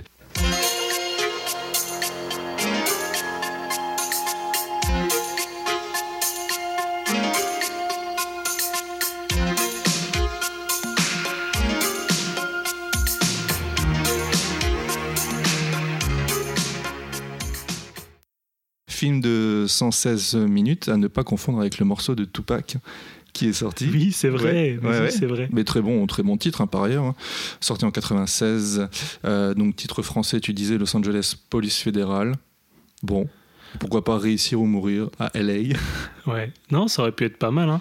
Je me demandais vraiment quand est-ce que tu allais nous parler enfin de ce cher Friedkin, vu que tu aimes beaucoup. euh, Enfin, pourtant c'est que, l'épisode 2. hein. J'aurais- parié sur très très tôt, mais bon, voilà, ça y est, là. Voilà. On y est. On a, on a encore un peu de temps devant nous. Donc, euh, ouais, Police fédérale, Los Angeles. euh, le- je crois que le titre du bouquin, parce que c'est issu d'un- livre, il n'a pas été traduit comme ça. Il a été traduit littéralement de, de l'anglais au, français. Euh, alors, comment j'ai connu ce film? Je me souviens euh, être allé au cinéma d'arrêt essai de Metz, le caméo Ariel. Feu caméo. Ouais, feu caméo. Quand on avait une salle d'arrêt essai digne de ce nom. Oui. Ouais, et euh, je sais plus ce que j'allais voir, mais il y avait cette grande affiche dans le hall pour sa ressortie en salle. Et ça m'a fortement interpellé sur le coup. Et dans les bandes annonces, en salle, passe celle de To Live and Die in LA. Et là, je tombe amoureux de ce truc-là. Je me dis, Waouh, incroyable, mais qu'est-ce que c'est? Et j'étais pas un big fan de Friedkin à l'époque parce que j'avais pas encore revu L'Exorciste. Parce que c'est vraiment moi, L'Exorciste, qui m'a fait, euh, qui m'a fait kiffer euh, Friedkin alors que je l'avais vu euh, quand j'étais au collège, je crois. Mais je, enfin, c'était vraiment genre, ah, viens, on regarde ça, ça fait peur. Et voilà, donc euh, je m'étais sûrement. Ça fait pas peur. Non, ça fait pas. Ça dépend à quel âge tu le Mais ça regardes. fait peur si tu crois juste en Dieu, gros, sérieux. Ouais, Le gros relou. non, mais sans, sans, sans aller là-dedans, non, je pense que tu regardes ça à 11, 12 ans, je pense que ouais, si tu peux quand même un peu flipper le soir chez toi. Je vais pas m'étendre sur l'exorcisme parce que Bon, j'ai un avis t'as pas envie d'en parler. Si, Euh, peux en parler. Donc j'ai trouvé ça palpitant, la bande j'ai trouvé palpitante et j'ai envie d'en connaître un peu plus. Donc ni une ni deux, je suis en montel et je note le nom du film pour être sûr de ne pas oublier. Donc euh, quelle édition? J'ai et euh, comment je me la suis procurée Donc c'est d'un DVD Zone 1, donc américain, euh, édité par MGM Home Entertainment, qui est donc la filiale euh, édition euh, d'MGM. Ils doivent avoir de la VOD maintenant, je pense. Peut-être, oui. Bon, après, on va voir si le catalogue. Parce l'heure où on enregistre, Oui, vrai. MGM a été englouti par Amazon, donc euh, on verra. euh, Le monstre d'Amazon, ouais. On va voir où le catalogue MGM va finir. ouais. Bon, je pense qu'ils vont forcément en faire quelque chose, mais euh, de quelle manière, l'avenir nous le dira. Euh, c'est une édition qui date de 2003 et qui reprend l'affiche originale à quelques détails près, et notamment la typo. Le titre n'est pas, est pas celle du, de, de l'affiche originale euh, sortie en 85. Euh, Il y a une VO et il y a également une VF pour ceux qui voudrez toujours regarder les films en VF. Donc vous avez cette possibilité-là. Et euh, il y a une version espagnole et donc des sous-titres anglais, français et espagnol sont également disponibles.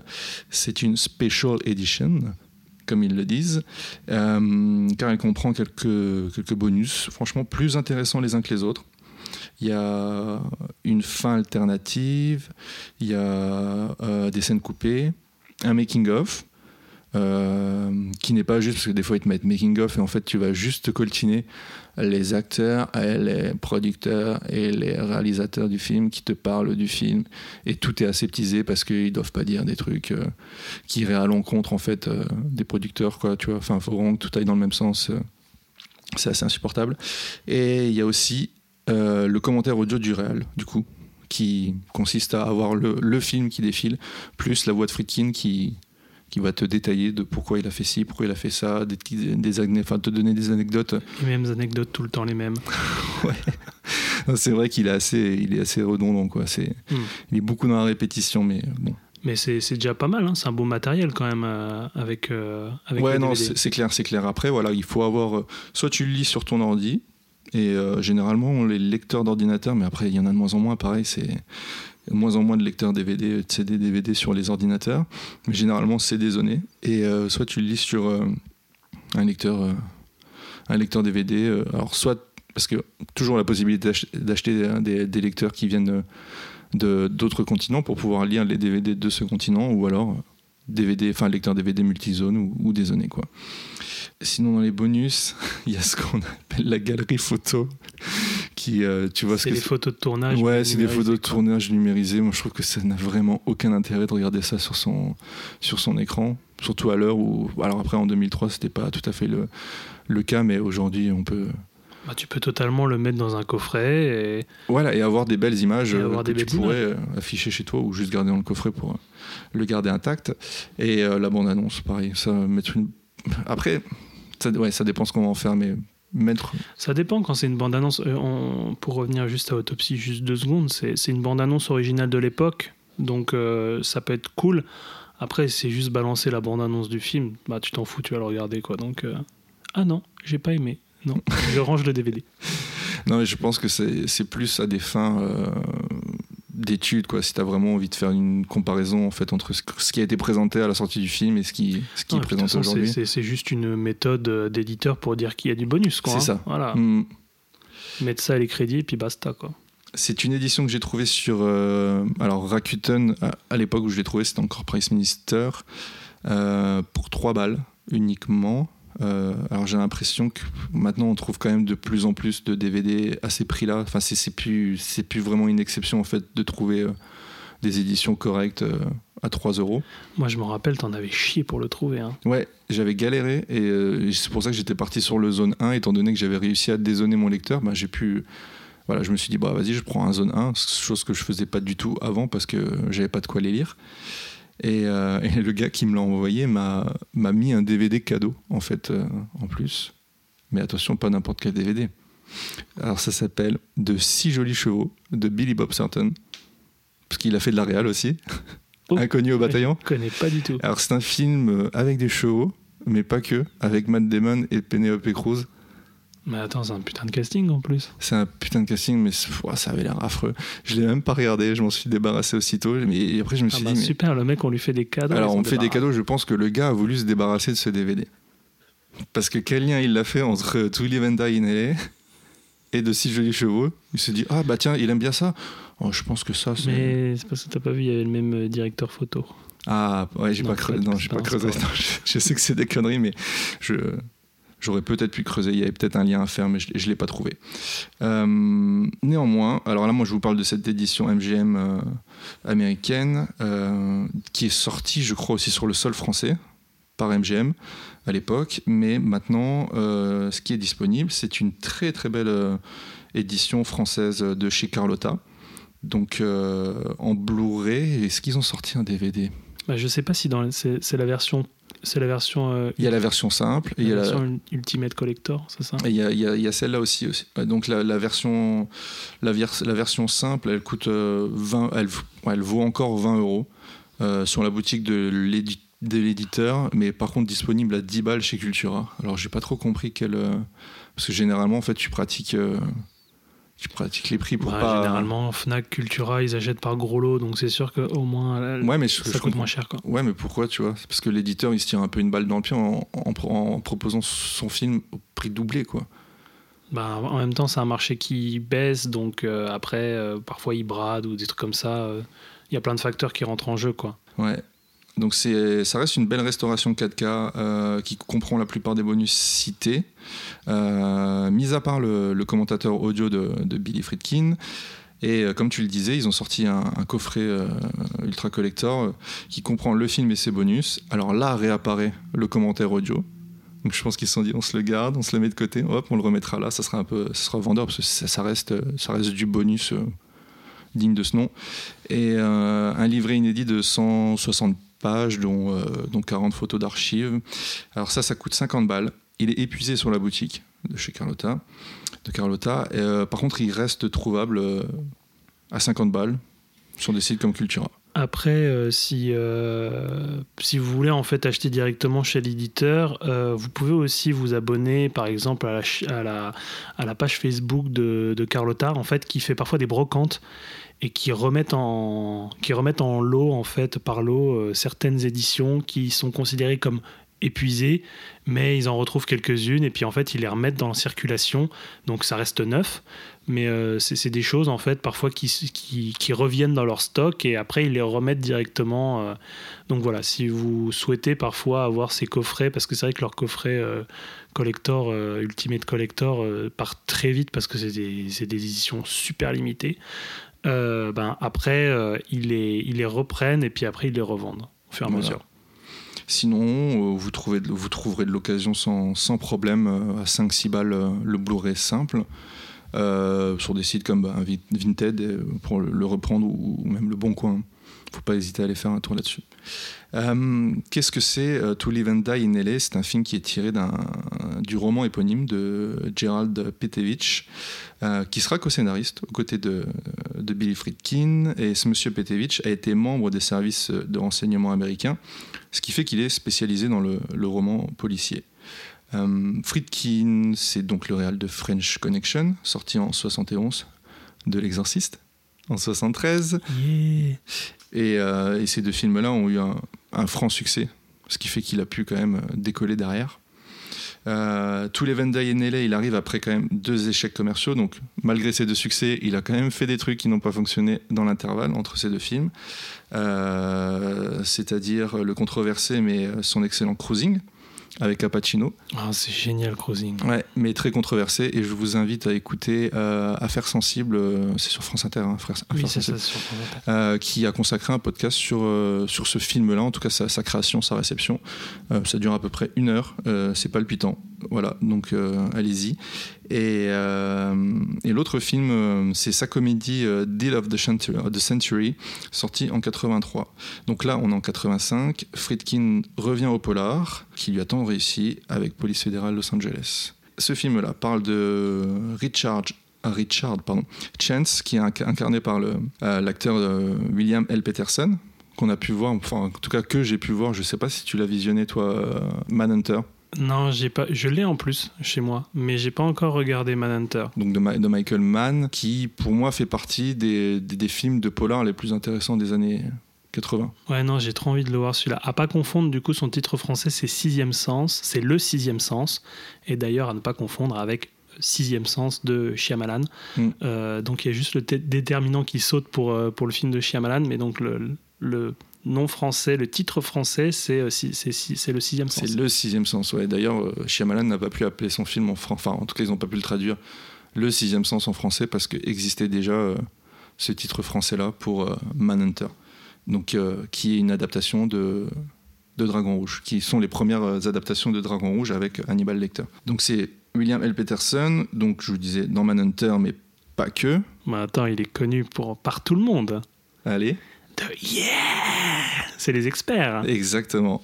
Voilà, il a, il a ouais, je sais plus combien d'années, mais jusqu'en 2013, je crois, il a joué dans Les Experts. Ah ouais, il a, bah, il a, fait, euh, il a fait une bonne dizaine de saisons. hein. Ouais, ouais on a avant qu'il soit remplacé par Laurence Fishburne ou alors le Euh, ou alors l'autre acteur, j'ai plus son nom. Bref, mais oui, il a fait, il a fait au moins une bonne dizaine de saisons euh, en tant que Gail Grayson. Donc c'est Sir Richard Chance qui perd son coéquipier euh, après des années d'enquête en duo, tué à quelques jours de, de sa retraite, le, pau- le pauvre monsieur, par le faussaire et artiste euh, Rick Masters, joué par euh, Willem Dafoe, Dafoe Dafoe euh, qui a une sacrée gueule quand même. Ah, Sacrée il fait gueule. ouais. tellement badé Et ce mec. Ça Il fait, partie de il ses premiers, euh, ses, pr- ses premiers longs métrages. hein. C'est ses premiers films en fait. hein. Et du coup, Chance, donc William F. Peterson, L. Peterson, a soif de vengeance et lâchera pas le morceau. Clairement, Euh, il n'hésitera pas à contourner la loi et sortir du, sortir du cadre pour, euh, pour, pour y parvenir. Quoi. Right there, fella! I'm ready to die! Nobody's gonna die. Look, you and I are gonna go downstairs and talk. Death to Israel and America and all the enemies of Islam! I understand. Look, I'm gonna put my gun away. All right? We're gonna go talk. I am a martyr! I will burn myself on you and all the enemies of Islam! Si tu permets un petit, un petit point euh, pour euh, Willem Dafoe, pour euh, celles et ceux qui connaissent l'émission de Karim Debache, il avait fait un, il avait chroniqué le, le film Existence où il y a Willem Dafoe et donc il y a la règle Willem Dafoe et on sait tout de suite quand Willem Dafoe au final est le méchant ou le gentil dans un film. Et quand Willem Dafoe cabotine, c'est qu'il est le méchant. Et donc là, il est le méchant. Donc tu trouves qu'il cabotine? Ah, mais il cabotine, mais il cabotine comme William Dafoe, quoi. Il fait un sourire euh, à la Christopher Walken où t'as juste envie de, de te barrer en courant, quoi. C'est vrai que je le range dans le même panier. Ah, mais mais de toute façon, tous les deux, les deux là, ensemble, mais ils font tellement bader, quoi. Mm.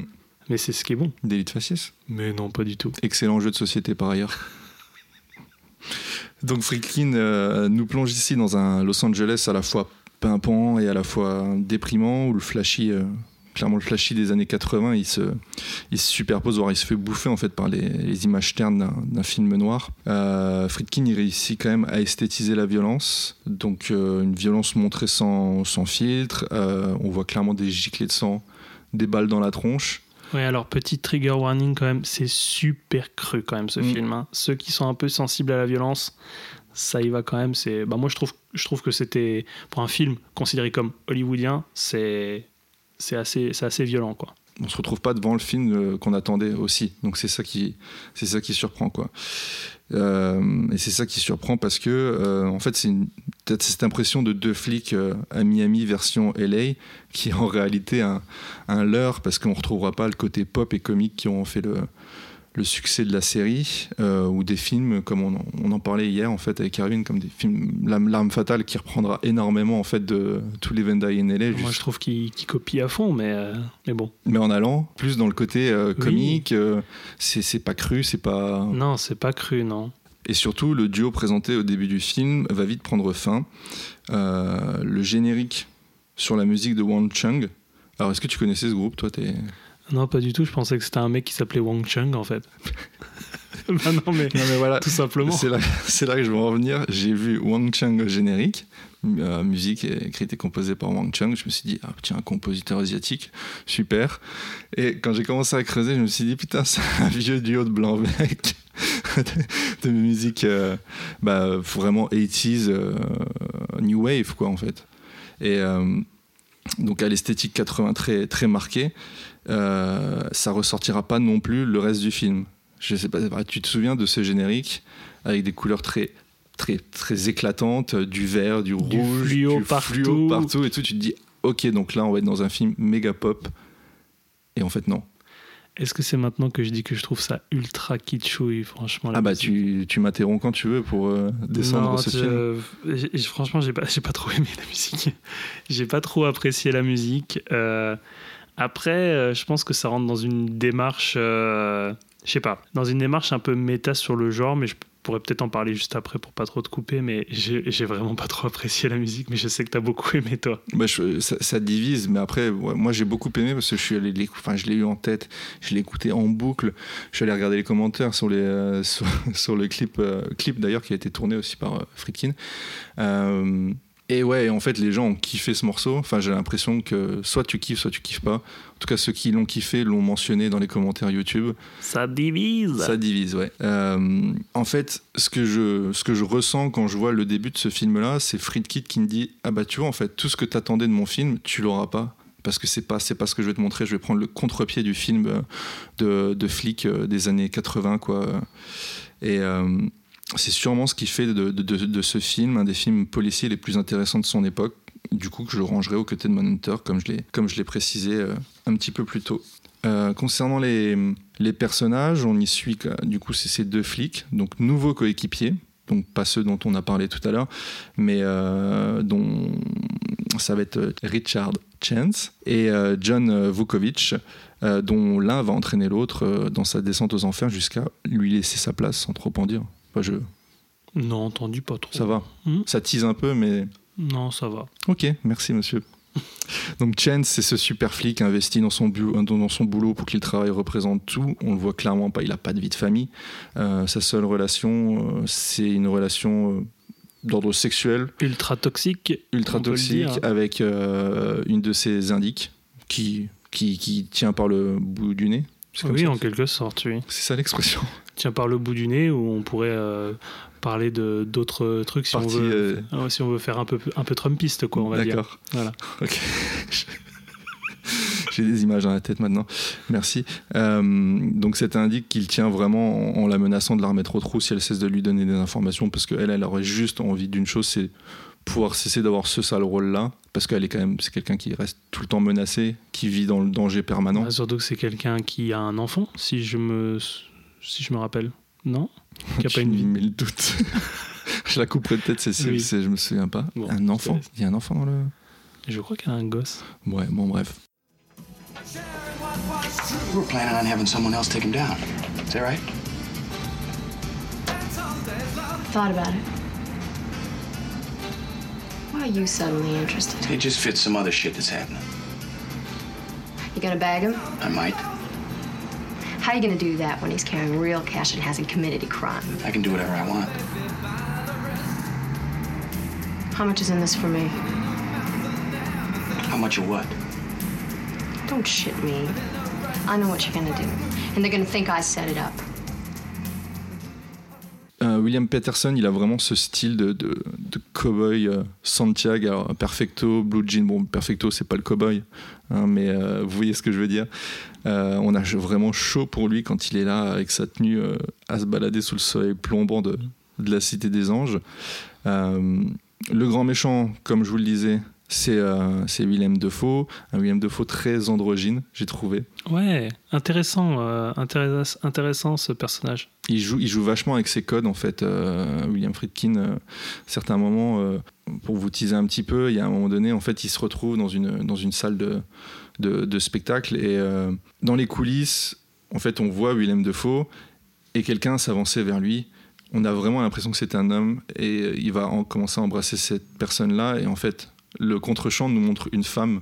Et euh, bon, alors après, c'est, on, peut, on peut creuser, mais qu'est-ce que, qu'est-ce que veut nous dire Friedkin euh, Oui, c'est vrai qu'en plus. c'est cette euh, ambiguïté Moi- moi, je- sur le personnage je, de Willem pense- je Dafoe. quoi. pensais en fait avoir euh, juste moi pensé que c'était un homme et je, je, je dis ah c'est un homme et, et non donc au final tu as eu la même euh, réception. J'ai eu la même réception. En creusant, d'autres gens se sont fait la réflexion. Et je pense qu'en réalité, le- la personne qu'on nous présente de dos est en réalité un homme. Je pense qu'il joue de ça.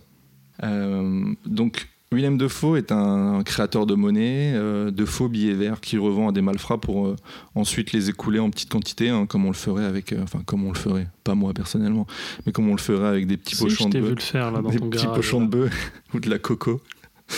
On le verra très rapidement dans le film procéder à la création de ces billets, donc sur de la musique de Wang Chung. Scène très clipesque. Que Ah, j'ai... bah, De toute façon il y a du clip. Donc, après, toi, si t'aimes pas la musique, euh, forcément, c'est... tu- le film doit être une purge parce que. On va dire que c'est difficile à certains moments quoi. Ouais. Mais pas tout le temps. D'accord. Bah, tu nous en diras peut-être un petit peu plus après. Mais euh, c'est intéressant parce qu'en fait, la création de cette monnaie-là, on, les crée, on, les, suit en train de créer de la, fausse monnaie, mais de réellement créer de la fausse monnaie. Ils ont été encadrés, supervisés par de véritables faussaires. Ça renforce un peu le sentiment de, de cinéma vérité que, que Friedkin affectionne particulièrement. Et l'histoire veut que les billets créés pour, euh, pour le film se soient retrouvés dans la, dans la nature, en fait, dans la rue, utilisés. Et ils sont remontés jusqu'à l'équipe du film pour euh, savoir ce qui se passait, quoi. Et, bon, je sais pas comment l'histoire s'est terminée. L'histoire est véridique parce qu'elle est citée dans un. Bon, c'est- pas Friedkin qui en parle, c'est la personne qui a été Parfois, visée. Il dit des bobards. Il, a- il aime, il- ouais, il aime bien, il aime bien raconter des histoires. Mais euh, en tout cas, c'est la personne qui a été visée par euh, les forces de l'ordre qui, euh, qui, qui en parle et qui en témoigne. Donc, je, je pense que c'est, on peut partir du, du principe que c'est vrai. Euh, donc, c'est très clipesque, comme je vous le disais, et, euh, et je vous apprendrai peut-être, et moi je l'ai appris, que Friedkin s'était euh, essayé au, au clip en réalisant celui de, de Self Control. You take myself, you take my self-control. Oh, mais j'ai jamais vu le clip, mais j'ai envie de le voir. C'est donc euh, Laura Branigan, musique sur laquelle j'adorais tomber quand j'écoutais Flash FM dans GTA Vice City. Ah, elle est dans, ah, elle est dans, Ah, elle est dans. Vice City, ouais. Ah, super. Et bon, le clip, il est d'une kitsch, franchement, c'est pas très bon. Euh, alors après, c'est les années 80 aussi qui, qui, qui veulent ces effets euh, bah, kitsch, quoi, qui aujourd'hui font relativement tâche. Mais ça vaut le coup d'œil, juste pour la culture euh, personnelle. Qu'est-ce qui te fait rire? De moi? T'as dit tâche, mais d'une telle violence. Les Ah, gens pardon. qui aiment le kitsch, peut-être, apprécieront. Bah, la preuve que j'aime le kitsch, si Oui. j'ai bien aimé la BO de. Non, c'est moi. C'est moi, j'ai pas aimé. J'ai pas trop aimé. Mais non, mais euh, je dis que j'ai pas trop aimé alors que c'est pas forcément vrai. Bon, je vais quand même revenir quelques secondes sur, euh, sur le- la musique. La BO qui est, donc, a été entièrement conçue pour le, le long métrage. Le groupe euh, britannique de New Wave, Wang Chung, apporte une touche vraiment de modernité pour l'époque. Je précise que c'est pour l'époque, parce qu'aujourd'hui, tu écoutes ça, tu dis Ah ouais, on est dans les années 80, mais à l'époque, en 85, c'est- c'était quelque chose de moderne.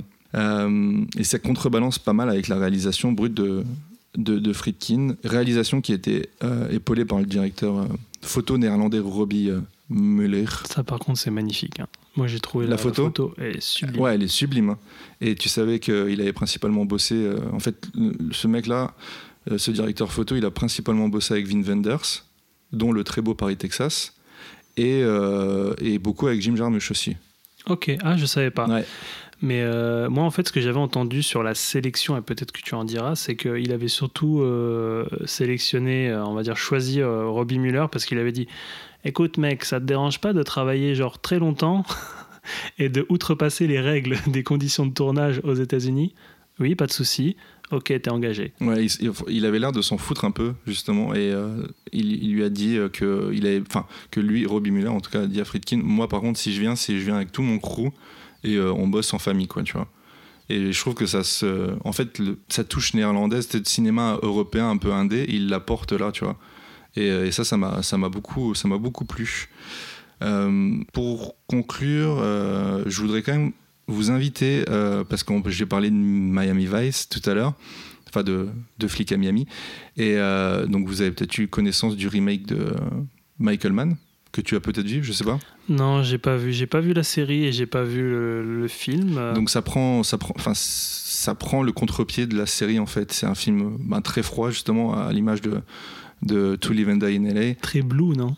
Très, alors, très blue et il kiffe, euh, kiffe ça. Bon voilà, c'est film très numérique parce que voilà, Michael Mann s'est emparé depuis euh, depuis des années maintenant du numérique, précurseur du numérique. euh, Depuis Collatéral, je crois. de depuis. Collatéral, je crois que c'est ouais, c'est le c'est son lancement et ça a été euh, je, je pense que je me trompe pas en disant le premier à utiliser du numérique entièrement en tout cas pour ses films quoi sans sans péloche. En tout cas, oui, il y avait eu un, tout un, tout un beans en fait autour de ça, sur le fait que ça avait été enfant en numérique et qu'il y avait toute une discussion autour du bruit dans Collatéral, du bruit numérique, du bruit vidéo en fait dans ce film. Voilà, vous le, ve- vous le verrez sûrement du coup, euh, enfin vous retrouverez euh, cette esthétique-là en regardant euh, Miami Vice. Euh, on est beaucoup sur de la caméra épaule, enfin vraiment ça, ça bouge dans tous les sens. On est, on est proche du, du documentaire en fait, du reportage, et ça vaut vraiment le coup d'œil. Moi, j'ai pas vu euh, deux flics amis amis, mais j'ai vu deux flics amis amis. Mais c'est pas pareil. On vous mettra le lien. voilà, c'est un sketch des nuls. Euh, Erwin, est-ce que toi tu as envie de, de nous dire un mot sur, euh, sur ton édition, sur euh, ton ressenti, sur... Tu veux me mettre dans la sauce, c'est ça? Pourquoi tu dis ça? Parce que j'ai pas de vie. T'as pas d'édition? J'ai pas d'édition. Comment non ça? Euh, on va dire que je l'ai vu par euh, des voies détournées, mais j'aurais bien voulu leur. En fait, il y avait une édition qui me faisait de l'œil euh, sur Vinted. qui était à 5 euros. Et on va dire que la personne ne m'a jamais répondu. On Et précise juste que Vinted, ça reste un de nos terrains de chasse principaux parce que on vend sur Vinted, on, on accumule un petit peu de monnaie sur Vinted et en gros, ça nous permet de juste dépenser cette monnaie-là sans ça, avoir à la.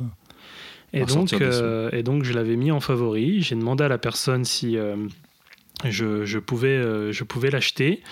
Et la personne ne m'a jamais répondu. Et donc, en préparant l'émission, j'étais genre merde, c'est compliqué à trouver, dis donc. J'arrive pas à la voir, à part dépenser 20 balles. Et j'ai pas envie de dépenser 20 balles, même si j'aime bien le film. Mais bon, on va dire que voilà, j'ai. Pas suffisamment pour dépenser 20 euros. Non. Et encore ouais. moins 50 pour l'édition collector. Voilà, on va dire euh, gentiment que je l'ai vu par des moyens détournés, mais euh, voilà, ça me, ça- tu me mets assez dans la sauce, j'aime pas en plus. hein. Pourquoi Oh là là. Bah parce que on Mais va dire que je suis un bandit de grand chemin maintenant. C'est super radin d'être un bandit. Euh, donc moi sur ma version, je vais pas pouvoir dire grand chose, mais je vais pouvoir quand même donner quelques petits éléments. Euh, moi, la première fois que je l'ai vu, bah, c'était avec toi. C'était chez toi. Euh, si tu t'en rappelles bien, en fait, on l'avait sélectionné. On avait fait un marathon. On avait fait un énorme marathon. D'ailleurs, j'ai retrouvé la liste des films et je vais les citer juste là. Euh, donc pour cette semaine, en fait, on avait vu ça pour une semaine. On s'était calé deux films par soir, ou alors un dans la journée, je sais plus. Mais en tout cas, on avait fait beaucoup. Euh, on avait vu beaucoup de films et euh, il y en avait un seul qui était passé à l'as. Donc c'était la dernière maison sur la gauche qu'on n'avait pas pu voir parce qu'on l'avait pas trouvé en fait.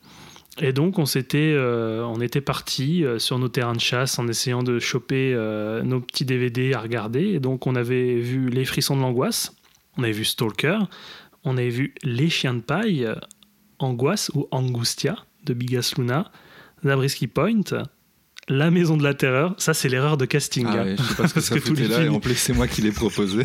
tous les films ils sont bien. Ne regardez pas La Maison de la Terreur, c'est horrible. C'est le fils de, de Mario Bava, Lamberto Bava. C'est c'est dégueulasse. Euh, eh bien, on parlait de Bava. La fille qui en savait, savait trop, de Mario Bava. Le maître des illusions, j'ai pas trop trop aimé, mais. euh, À revoir, je pense que. oui, c'est à revoir, Ah, ouais. à revoir. Et euh, la dernière séance de Peter Bogdanovich que tu avais ultra kiffé, Mm. que tu avais adoré, et Le Convoi de la Peur. Donc il y avait deux Friedkin dans cette programmation avec euh, Police fédérale Los Angeles. Et donc, si tu te rappelles bien, pour cette programmation, on avait donné des petits prix, on avait décerné des prix. Et donc, en fait, on lui avait donné le prix du jury. Donc, je ne sais pas ce que ça voulait dire à l'époque, mais je pense qu'on avait bien aimé, parce qu'on lui avait donné un petit prix euh, entre nous deux. Euh, moi, j'avais plutôt un bon souvenir de mon premier visionnage. Il me restait quelques scènes, mais dans l'ensemble, j'avais vraiment euh, oublié l'intrigue, pas mal d'éléments, surtout la fin. Et on, ouais, on va dire que j'ai- apprécié encore, j'ai apprécié, mais il y a quelques éléments qui m'ont pas dérangé, mais c'est, j'ai- beaucoup de moments où c'était un peu down, où je- bah, j'étais un peu, euh, ouais, ça, ça, ça m'ennuyait un peu. Euh, on va pas se cacher. Euh, mais en fait, ça c'est un, débat éternel que j'ai avec mon cher ami, c'est que je pense que j'ai un, on va dire, je vais appeler ça un problème avec Friedkin. Je pense que j'ai pas les grilles de lecture adéquates pour pour adhérer totalement à ce réalisateur. J'aime bien ses films, mais je les trouve pas exceptionnels. Et euh, ça me fait chier parce que j'aimerais bien aimer certains. Je sais que Cruising, j'adore. Euh, pour celles et ceux qui ont vu Killer Joe, euh, ça a été un gros choc quand je l'ai vu au cinéma parce que genre c'est l'une des fins qui m'a le plus traumatisé. En plus j'étais dans une salle de cinéma, il faisait chaud et j'étais genre oh mon dieu qu'est-ce qui se passe? Qu'est-ce qui se passe mon dieu? Donc ceux qui n'ont pas vu Killer Joe, bah, je vous invite à le regarder. Et bon, si vous avez un peu trop peur, vous fermez les yeux parce qu'à la fin c'est quand même euh, ultra euh, ultra choquant. Euh, donc ouais, j'avais, j'ai plutôt bien, j'ai plutôt bien apprécié le film, et je trouve pas. en tout cas, tu as bien montré, c'est très très bonne qualité effectivement. Bon, la musique, je vais pas essentialiser sur la musique, je la, je la, je la trouve pas ouf, mais après j'ai pas détesté quoi. J'ai, c'est très, on va dire quand même que on appuie le doigt dessus en disant, vous voyez cette musique? Vous voyez cette musique, je la mets, je la mets et euh, Je l'ai payé et je l'exploiterai jusqu'au bout. non mais oui c'est trop ça quoi mais euh, oui sinon je je sais pas euh, certes, on va on va dire que je vais commencer par le moins bien Peterson, euh, j'aime beaucoup, mais il est tellement trop intense dans ce film. C'est le personnage qui veut ça, je sais, mais j'ai pas, j'ai pas accroché le personnage en soi. Euh, après, euh, Dafoe, j'aime beaucoup. D'ailleurs, t'as t'as pas cité d'autres personnes qui faisaient aussi leur début euh, dans le casting. Il y avait John Turturro, donc qui joue le fameux Jesus dans Big Lebowski, ou aussi dans Barton Fink, des frères Cohen. Et, et là, il est, il est à ses débuts et il est bien drôle quand même. hein. C'est ouais, ouais, déjà John Turturro euh, qu'on connaît quoi. Et il y a aussi Dean Stockwell. Donc euh, Dean Stockwell, je vais faire une référence de vieux en fait là. Il, il jouait dans la série Code Quantum. Oh, voilà, ça ne dira, ça, ça dira rien aux personnes qui, euh, qui ont euh, moins de 30 ans. Mais euh, voilà, il jouait dans Code Quantum. Euh, non, bah, mes impressions sur le film, c'est que c'est vrai qu'on démarre fort, il n'y a pas de round d'observation. On est sur le schéma en fait classique du buddy movie au départ, euh, avant que ce soit détourné et perverti à la sauce, euh, à la sauce Friedkin. Quoi. Il y a tout un détournement, une déconstruction du genre, un détournement des, des, co- des codes. Et donc ça passe un peu par ce côté kitschouille. Alors je disais que c'était un peu kitschouille la musique, effectivement. On va dire que c'est dans son jus, quoi. Euh, du, du jus bien gras. Mais tu sais, en fait, t'as l'impression que c'est. euh, c'est fait exprès, les fringues, comme tu disais, et puis les dialogues. Moi, ce dialogue, par contre, je le trouve énorme. C'est le dialogue que dit euh, le personnage de Willem Dafoe à un moment donné au 18e Cam- Cameroun. T'as vraiment des goûts de merde. Il lui éclate la gueule avec une statue. Euh, la, dite statue, en fait, qui date du 18e. Donc, euh, je sais pas, je sais pas en fait si c'est un kitsch qui est assumé ou si c'est un regard cynique. En tout cas, on sent que Friedkin, a l'impression qu'il en a rien à foutre de cette période, ou alors, tu sais, il a vraiment un regard très, très euh, réflexif sur, euh, sur cette période et sur ses personnages. En fait, il y a un peu une vision euh, crépusculaire, comme tu mettais en avant, une vision un peu crépusculaire du buddy movie, alors qu'en fait, on est en plein dans la période du bu- buddy movie. Il y a la série Miami Vice, après, il y aura L'arme fatale. Donc, je, je sais pas. J'ai l'impression que il dynamite un peu le genre en plein boom, quoi. C'est euh, c'est assez, euh, c'est assez déstabilisant. T'as l'impression que, genre, pour lui, on a condensé. bah, il a condensé toutes les thématiques du buddy movie, et puis il a dit hop, je rassemble tout, pouf, je fais péter, c'est bon, après moi, plus personne, quoi. Et c'est un peu souvent la méthode Friedkin euh, en disant bon, bah voilà. C'est un peu dur. non, mais c'est pas méchant. C'est pas méchant. C'est, je trouve que c'est assez intelligent à chaque fois de, de, de faire ça, quoi. Euh, je sais pas, tu, tu trouves pas, toi, de, de ton côté? J'ai pas l'impression qu'il est genre. euh, qu'il est genre ouais, tout condensé et tout fait péter. J'ai l'impression qu'il prend, il prend volontairement le contre-pied. Il laisse justement la place derrière à des, des, des- franchises comme euh, L'Arme Fatale, tu vois, où justement tu Oui, peux jouer oui, sur un, sur un côté comique euh, que tu ne retrouves pas là du tout. Et euh, il y, a ce- il y a aussi ce côté contraste des. Contraste de, de vie tu vois entre celle de, du méchant et du gentil tu vois le Mm. gentil pour le coup c'est vraiment la vie un peu misérable le méchant c'est euh, la vie de, de château entre guillemets tu vois c'est lui qui fait ressortir le côté un peu euh, années 80 tel qu'on le voit aujourd'hui tu vois Oui, oui. et pas le côté années 80 sale Mais ouais, même si ça veut euh, dynamiter des codes qui sont préétablis, parce que c'est vrai que c'est sujet à discussion de dire que c'est un buddy movie. hein, parce que est-ce que c'est vraiment un buddy movie? Oui et non. Peut-être que je surinterprète, mais moi je trouve que je, je trouve qu'il y a un petit côté comme ça en disant vous voulez deux flics, euh, deux flics qui mènent une enquête? Bah bah non. Ah ouais, ou vous l'aurez mais pas tel que vous Ouais, l'avez vous l'aurez, mais pas tel que vous l'aurez imaginé, ouais, effectivement. Mais ouais, en fait, ça ressemble beaucoup au début à la construction des buddy movies qu'on a vu dans les années 80. Donc, euh, je disais, euh, Shane Black, il a beaucoup. Moi, je, je trouve que Shane Black, en fait, pour l'âme fatale, il a tout pompé, quoi. Il a, il y a même, euh, du coup, au tout début de- du film, je suis trop vieux pour ces conneries quand il y a le, coéquipier, de Chance qui lui parle. Puis je sais pas, ce côté un peu flic déjanté, donc il y a le parallèle entre Martin Riggs et puis euh, Pete Chance d'un côté, Euh, donc Martin Riggs qui est le personnage principal qui est joué par Mel Gibson dans, dans L'âme fatale. Euh, Il y a le côté un peu la même baraque sur la mer, vue sur la mer, ça, kitschouille à mort ça. je crois que c'est repris en plus dans Manhunter je me demande s'il a pas une baraque aussi Ah ouais. Et tout le monde avait une baraque en fait vue sur la mer, Ah, vue sur l'océan. à LA, c'est super. Voilà, donc pour, pour ce qui est du, du, du, moins bien, pour moi, pour mon côté, c'est que je trouve qu'il y a un peu un ventre mou dans le dernier tiers. Et en fait, ça repart un peu avec la course-poursuite.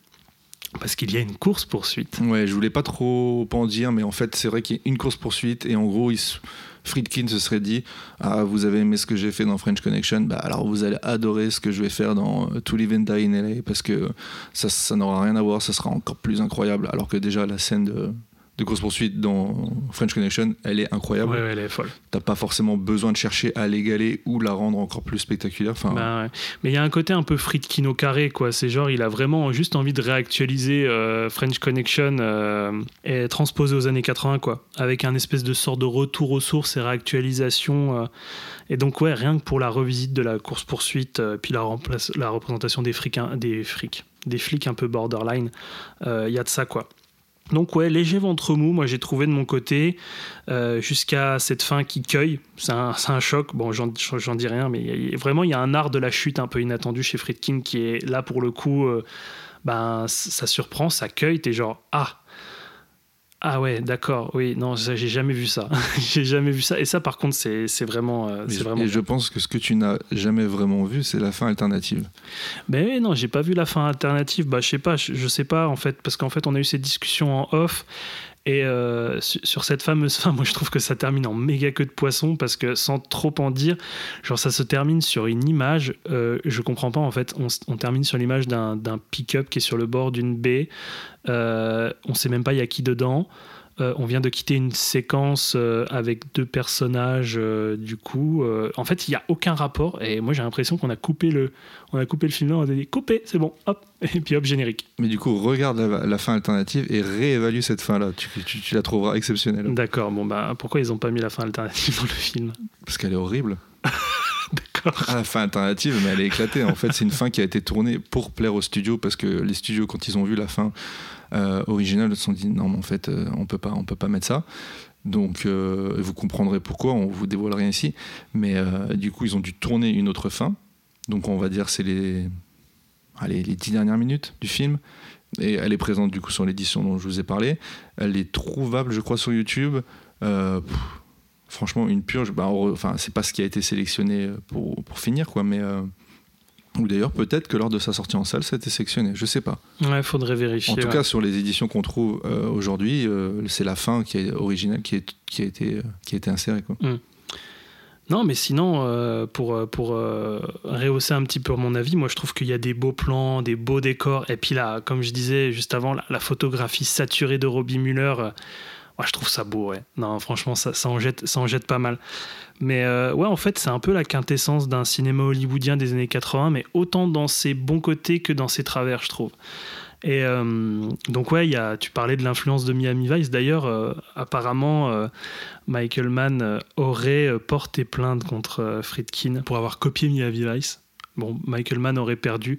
Après, ça c'est vraiment l'anecdote à prendre au conditionnel Alors, attends, du coup, conditionnel. Michael Mann aurait accusé Friedkin d'avoir copié Miami Vice dans To Live and Die in LA Euh, ben oui, parce qu'en fait, Michael Mann était producteur de la série Mi- Miami Vice. Ah oui, oui. Voilà. Et donc, ouais, il aurait euh, porté euh, plainte pour plagiat, mais le procès est perdu. Après, ça à prendre avec des pincettes parce que c'est vraiment genre les petites légendes euh, du cinéma euh, hollywoodien. Euh, Ça sert de source d'inspiration, c'est sûr. Après, Oui. il le détourne complètement, ce qui fait que. Oui, parce qu'il fait tout exploser. Mm. hein. Ouais. Et euh, non, parce que ce que je pourrais dire, en fait, peut-être terminer sur. euh, alors, peut-être une question pour toi. euh, J'espère pouvoir y répondre.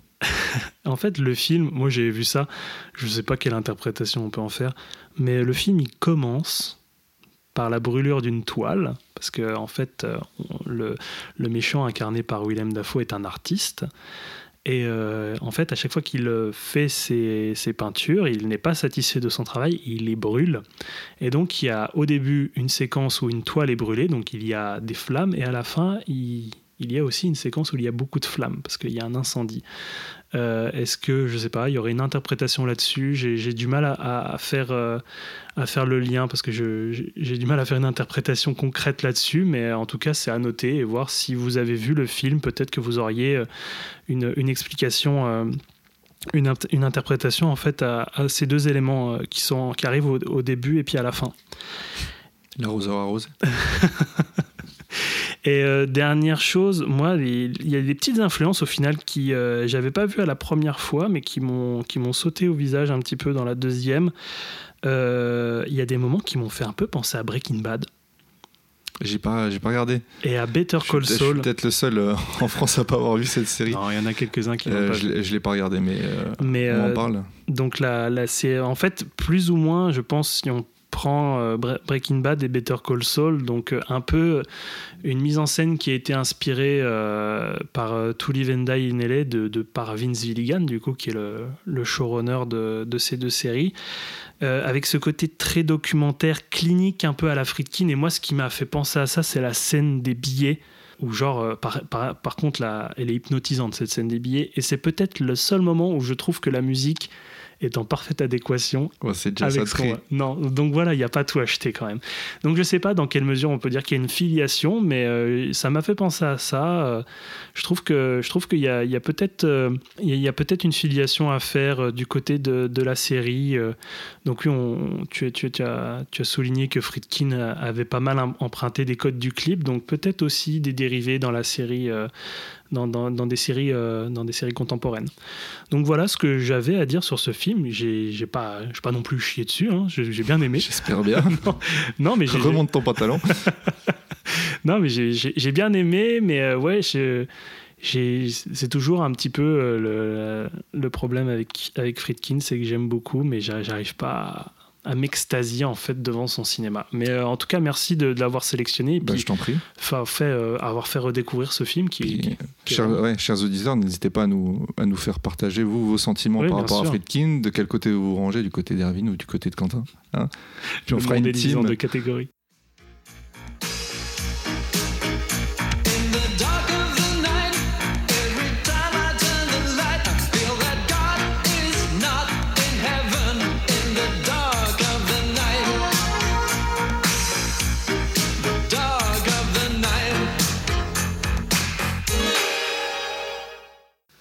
Nous en avons terminé pour euh, nos deux films, pour cette émission. On va vous donner dans un premier temps les réponses euh, aux jeux de l'émission précédente. Alors, Erwin, quel était ton film? Alors moi, j'avais vraiment essayé de poser une colle aux gens parce que c'était Le récidiviste de Ulu Grobard. Voilà, avec Dustin Hoffman, donc un film qui est pas très très connu, qu'on avait vu en fait lors de l'enregistrement de nos premiers épisodes, C'est exact. qu'on avait, j'avais apprécié. Suffisamment pour me refourguer le DVD, Voilà. pour pas rentrer avec. Non, non, attends, je- je l'avais quand même trouvé à 2 euros euh, dans un cash express. Je me dis, waouh, putain, ça c'est génial, c'est le genre de titre. Genre, généralement, dans les cash express, tu trouves euh, Resident Evil euh, x5. euh, et là, c'était vraiment un titre ouais. très très rare quand même. Est-ce qu'on peut, on peut- on peut le qualifier d'un d'un film d'une nouvelle Hollywood ou? Je sais pas. Oui, peut-être qu'il rentre dedans, oui, quand même. Ouais. Après, c'est une, une- une appellation un peu fourre-tout, mais oui, oui, c'est vrai que ça rentre dans la période en tout cas. Bon, on le met dedans alors. Allez, on le met. Ok. Allez. Et donc, euh, pour ton film, euh, c'était quoi déjà? Eh bien, j'avais choisi C'est beau. Leatherface, Massacre à la tronçonneuse, troisième du nom, Génial. avec une très belle affiche de So Is Family. Alors, est-ce que tu as aimé ce film? Est-ce que tu veux nous en parler? J'ai assez apprécié ce film, en tout cas suffisamment pour le garder, moi. Hein. Et euh, j'ai été surpris de, de voir dedans que euh, on, pouvait y retrouver Viggo Mortensen. Waouh Ouais, Ah, ça, assez- c'est un, ça, c'est un argument, ça, quand même. Ouais, non, mais c'est c'est assez surprenant. Je m'attendais vraiment pas à le voir dans ce type de film-là. Et euh, ce que je vais vous inviter à faire, surtout, c'est d'aller sur YouTube et vous regarder un teaser qui a été fait pour ce film-là. Ah, c'est le teaser que tu m'avais envoyé une fois. Oui. Ouais, Oh, et c'est ce qui m'a donné envie de le voir vraiment parce que ils ont créé un- des images de, de, de toutes pièces qui ne sont pas du tout issues du film où une tronçonneuse sort d'un lac et euh, Leatherface s'en empare quoi et la secoue dans tous les sens et je, je trouve ça d'une beauté incroyable donc allez Oui, c'est vrai que c'était un peu stylé quand même, j'avoue. après le film non enfin voilà c'est c'est un peu trompeur parce que le film ne sera peut-être pas aussi beau que ce que vous allez voir En tout cas, s'il est aussi beau que la jaquette, ça donne envie. hein.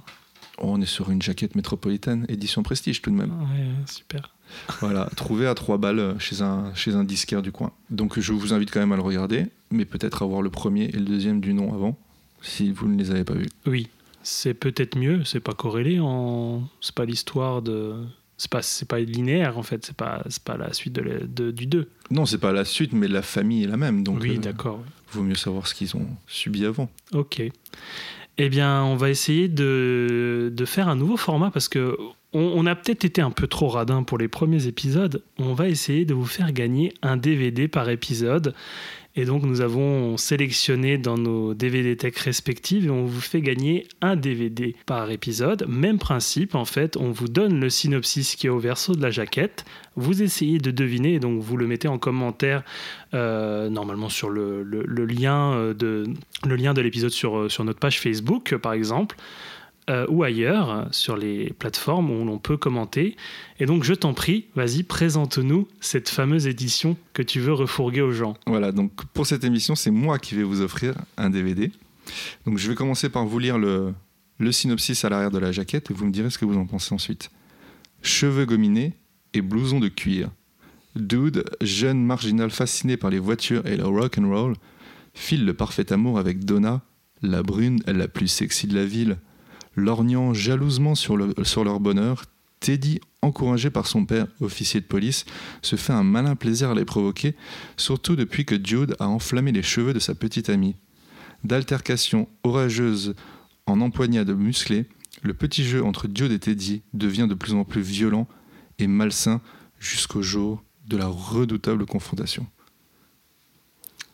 C'est c'est Laure et Lula, en fait. C'est- voilà le DVD pour toi, Erwin. Merci d'avoir participé. Non, pas du tout. Non, c'est pas Sailor et Lula. Je pense que c'est un peu moins bien que Sailor et Lula, mais c'est c'est d'un réalisateur quand même assez connu. Côté, Voilà, avec des acteurs relativement connus quand même, dont une actrice qui est quand même très très connue. Euh, c'est un road movie, je suppose. Euh, c'est Voilà, pas, c'est en pas tout un cas, road movie parce que tout se passe dans la même ville tout le temps. mais oui, mais peut-être On- qu'on on n'en voyage, sort pas. peut-être qu'on voyage. Mais il y a beaucoup de voitures. D'accord. Donc il y a beaucoup de bagnoles. Euh, en tout cas, le synopsis donne est très, euh, on va dire, euh, très orienté vers vers vers le masculin. On a vraiment envie de faire aimer aux jeunes aux jeunes aux jeunes loupards ce, ce film. Bah, le, le film est la représentation du, du synopsis. ah bah Voilà. super. Eh bien voilà. Bah écoutez, on vous laisse. À vos commentaires. Ouais. On vous laisse euh, commenter, essayer de trouver, euh, de, de trouver ce film et donc euh, on, on vous le fera gagner et on l'enverra, on vous l'enverra directement chez vous. Et on vous fera rien payer. L'envoi est compris. L'envoi est compris, effectivement, c'est pour nous. On n'est pas, rad- on n'est pas aussi radin que ça. Eh bien, on en a terminé pour cet épisode aujourd'hui. Donc, merci de nous avoir écoutés jusqu'ici. On espère vous avoir donné envie, en tout cas, de, de découvrir les films et d'acheter des, petites euh, perles DVD, Blu-ray, euh, voilà, pour, pour les, découvrir. Euh, N'hésitez pas à faire part de, de- vos perles. Donc, désormais, nous avons une page Facebook. Donc, le nom, c'est Chiné Cinéma. Voilà, comme le nom de l'émission. Donc, vous pouvez vous abonner à, la page et donc suivre notre actualité et puis aussi sur les différentes plateformes d'écoute. Donc pêle-mêle, on est sur Apple Podcast, Spotify, Deezer, Podcast Addict euh, et bien d'autres. Google Podcast. Voilà. Et, euh, et donc choisissez votre euh, plateforme d'écoute favorite et puis on se dit on se dit à bientôt. On se dit au mois prochain. Oui, on se dit au mois prochain. Salut les cinéphiles. Salut.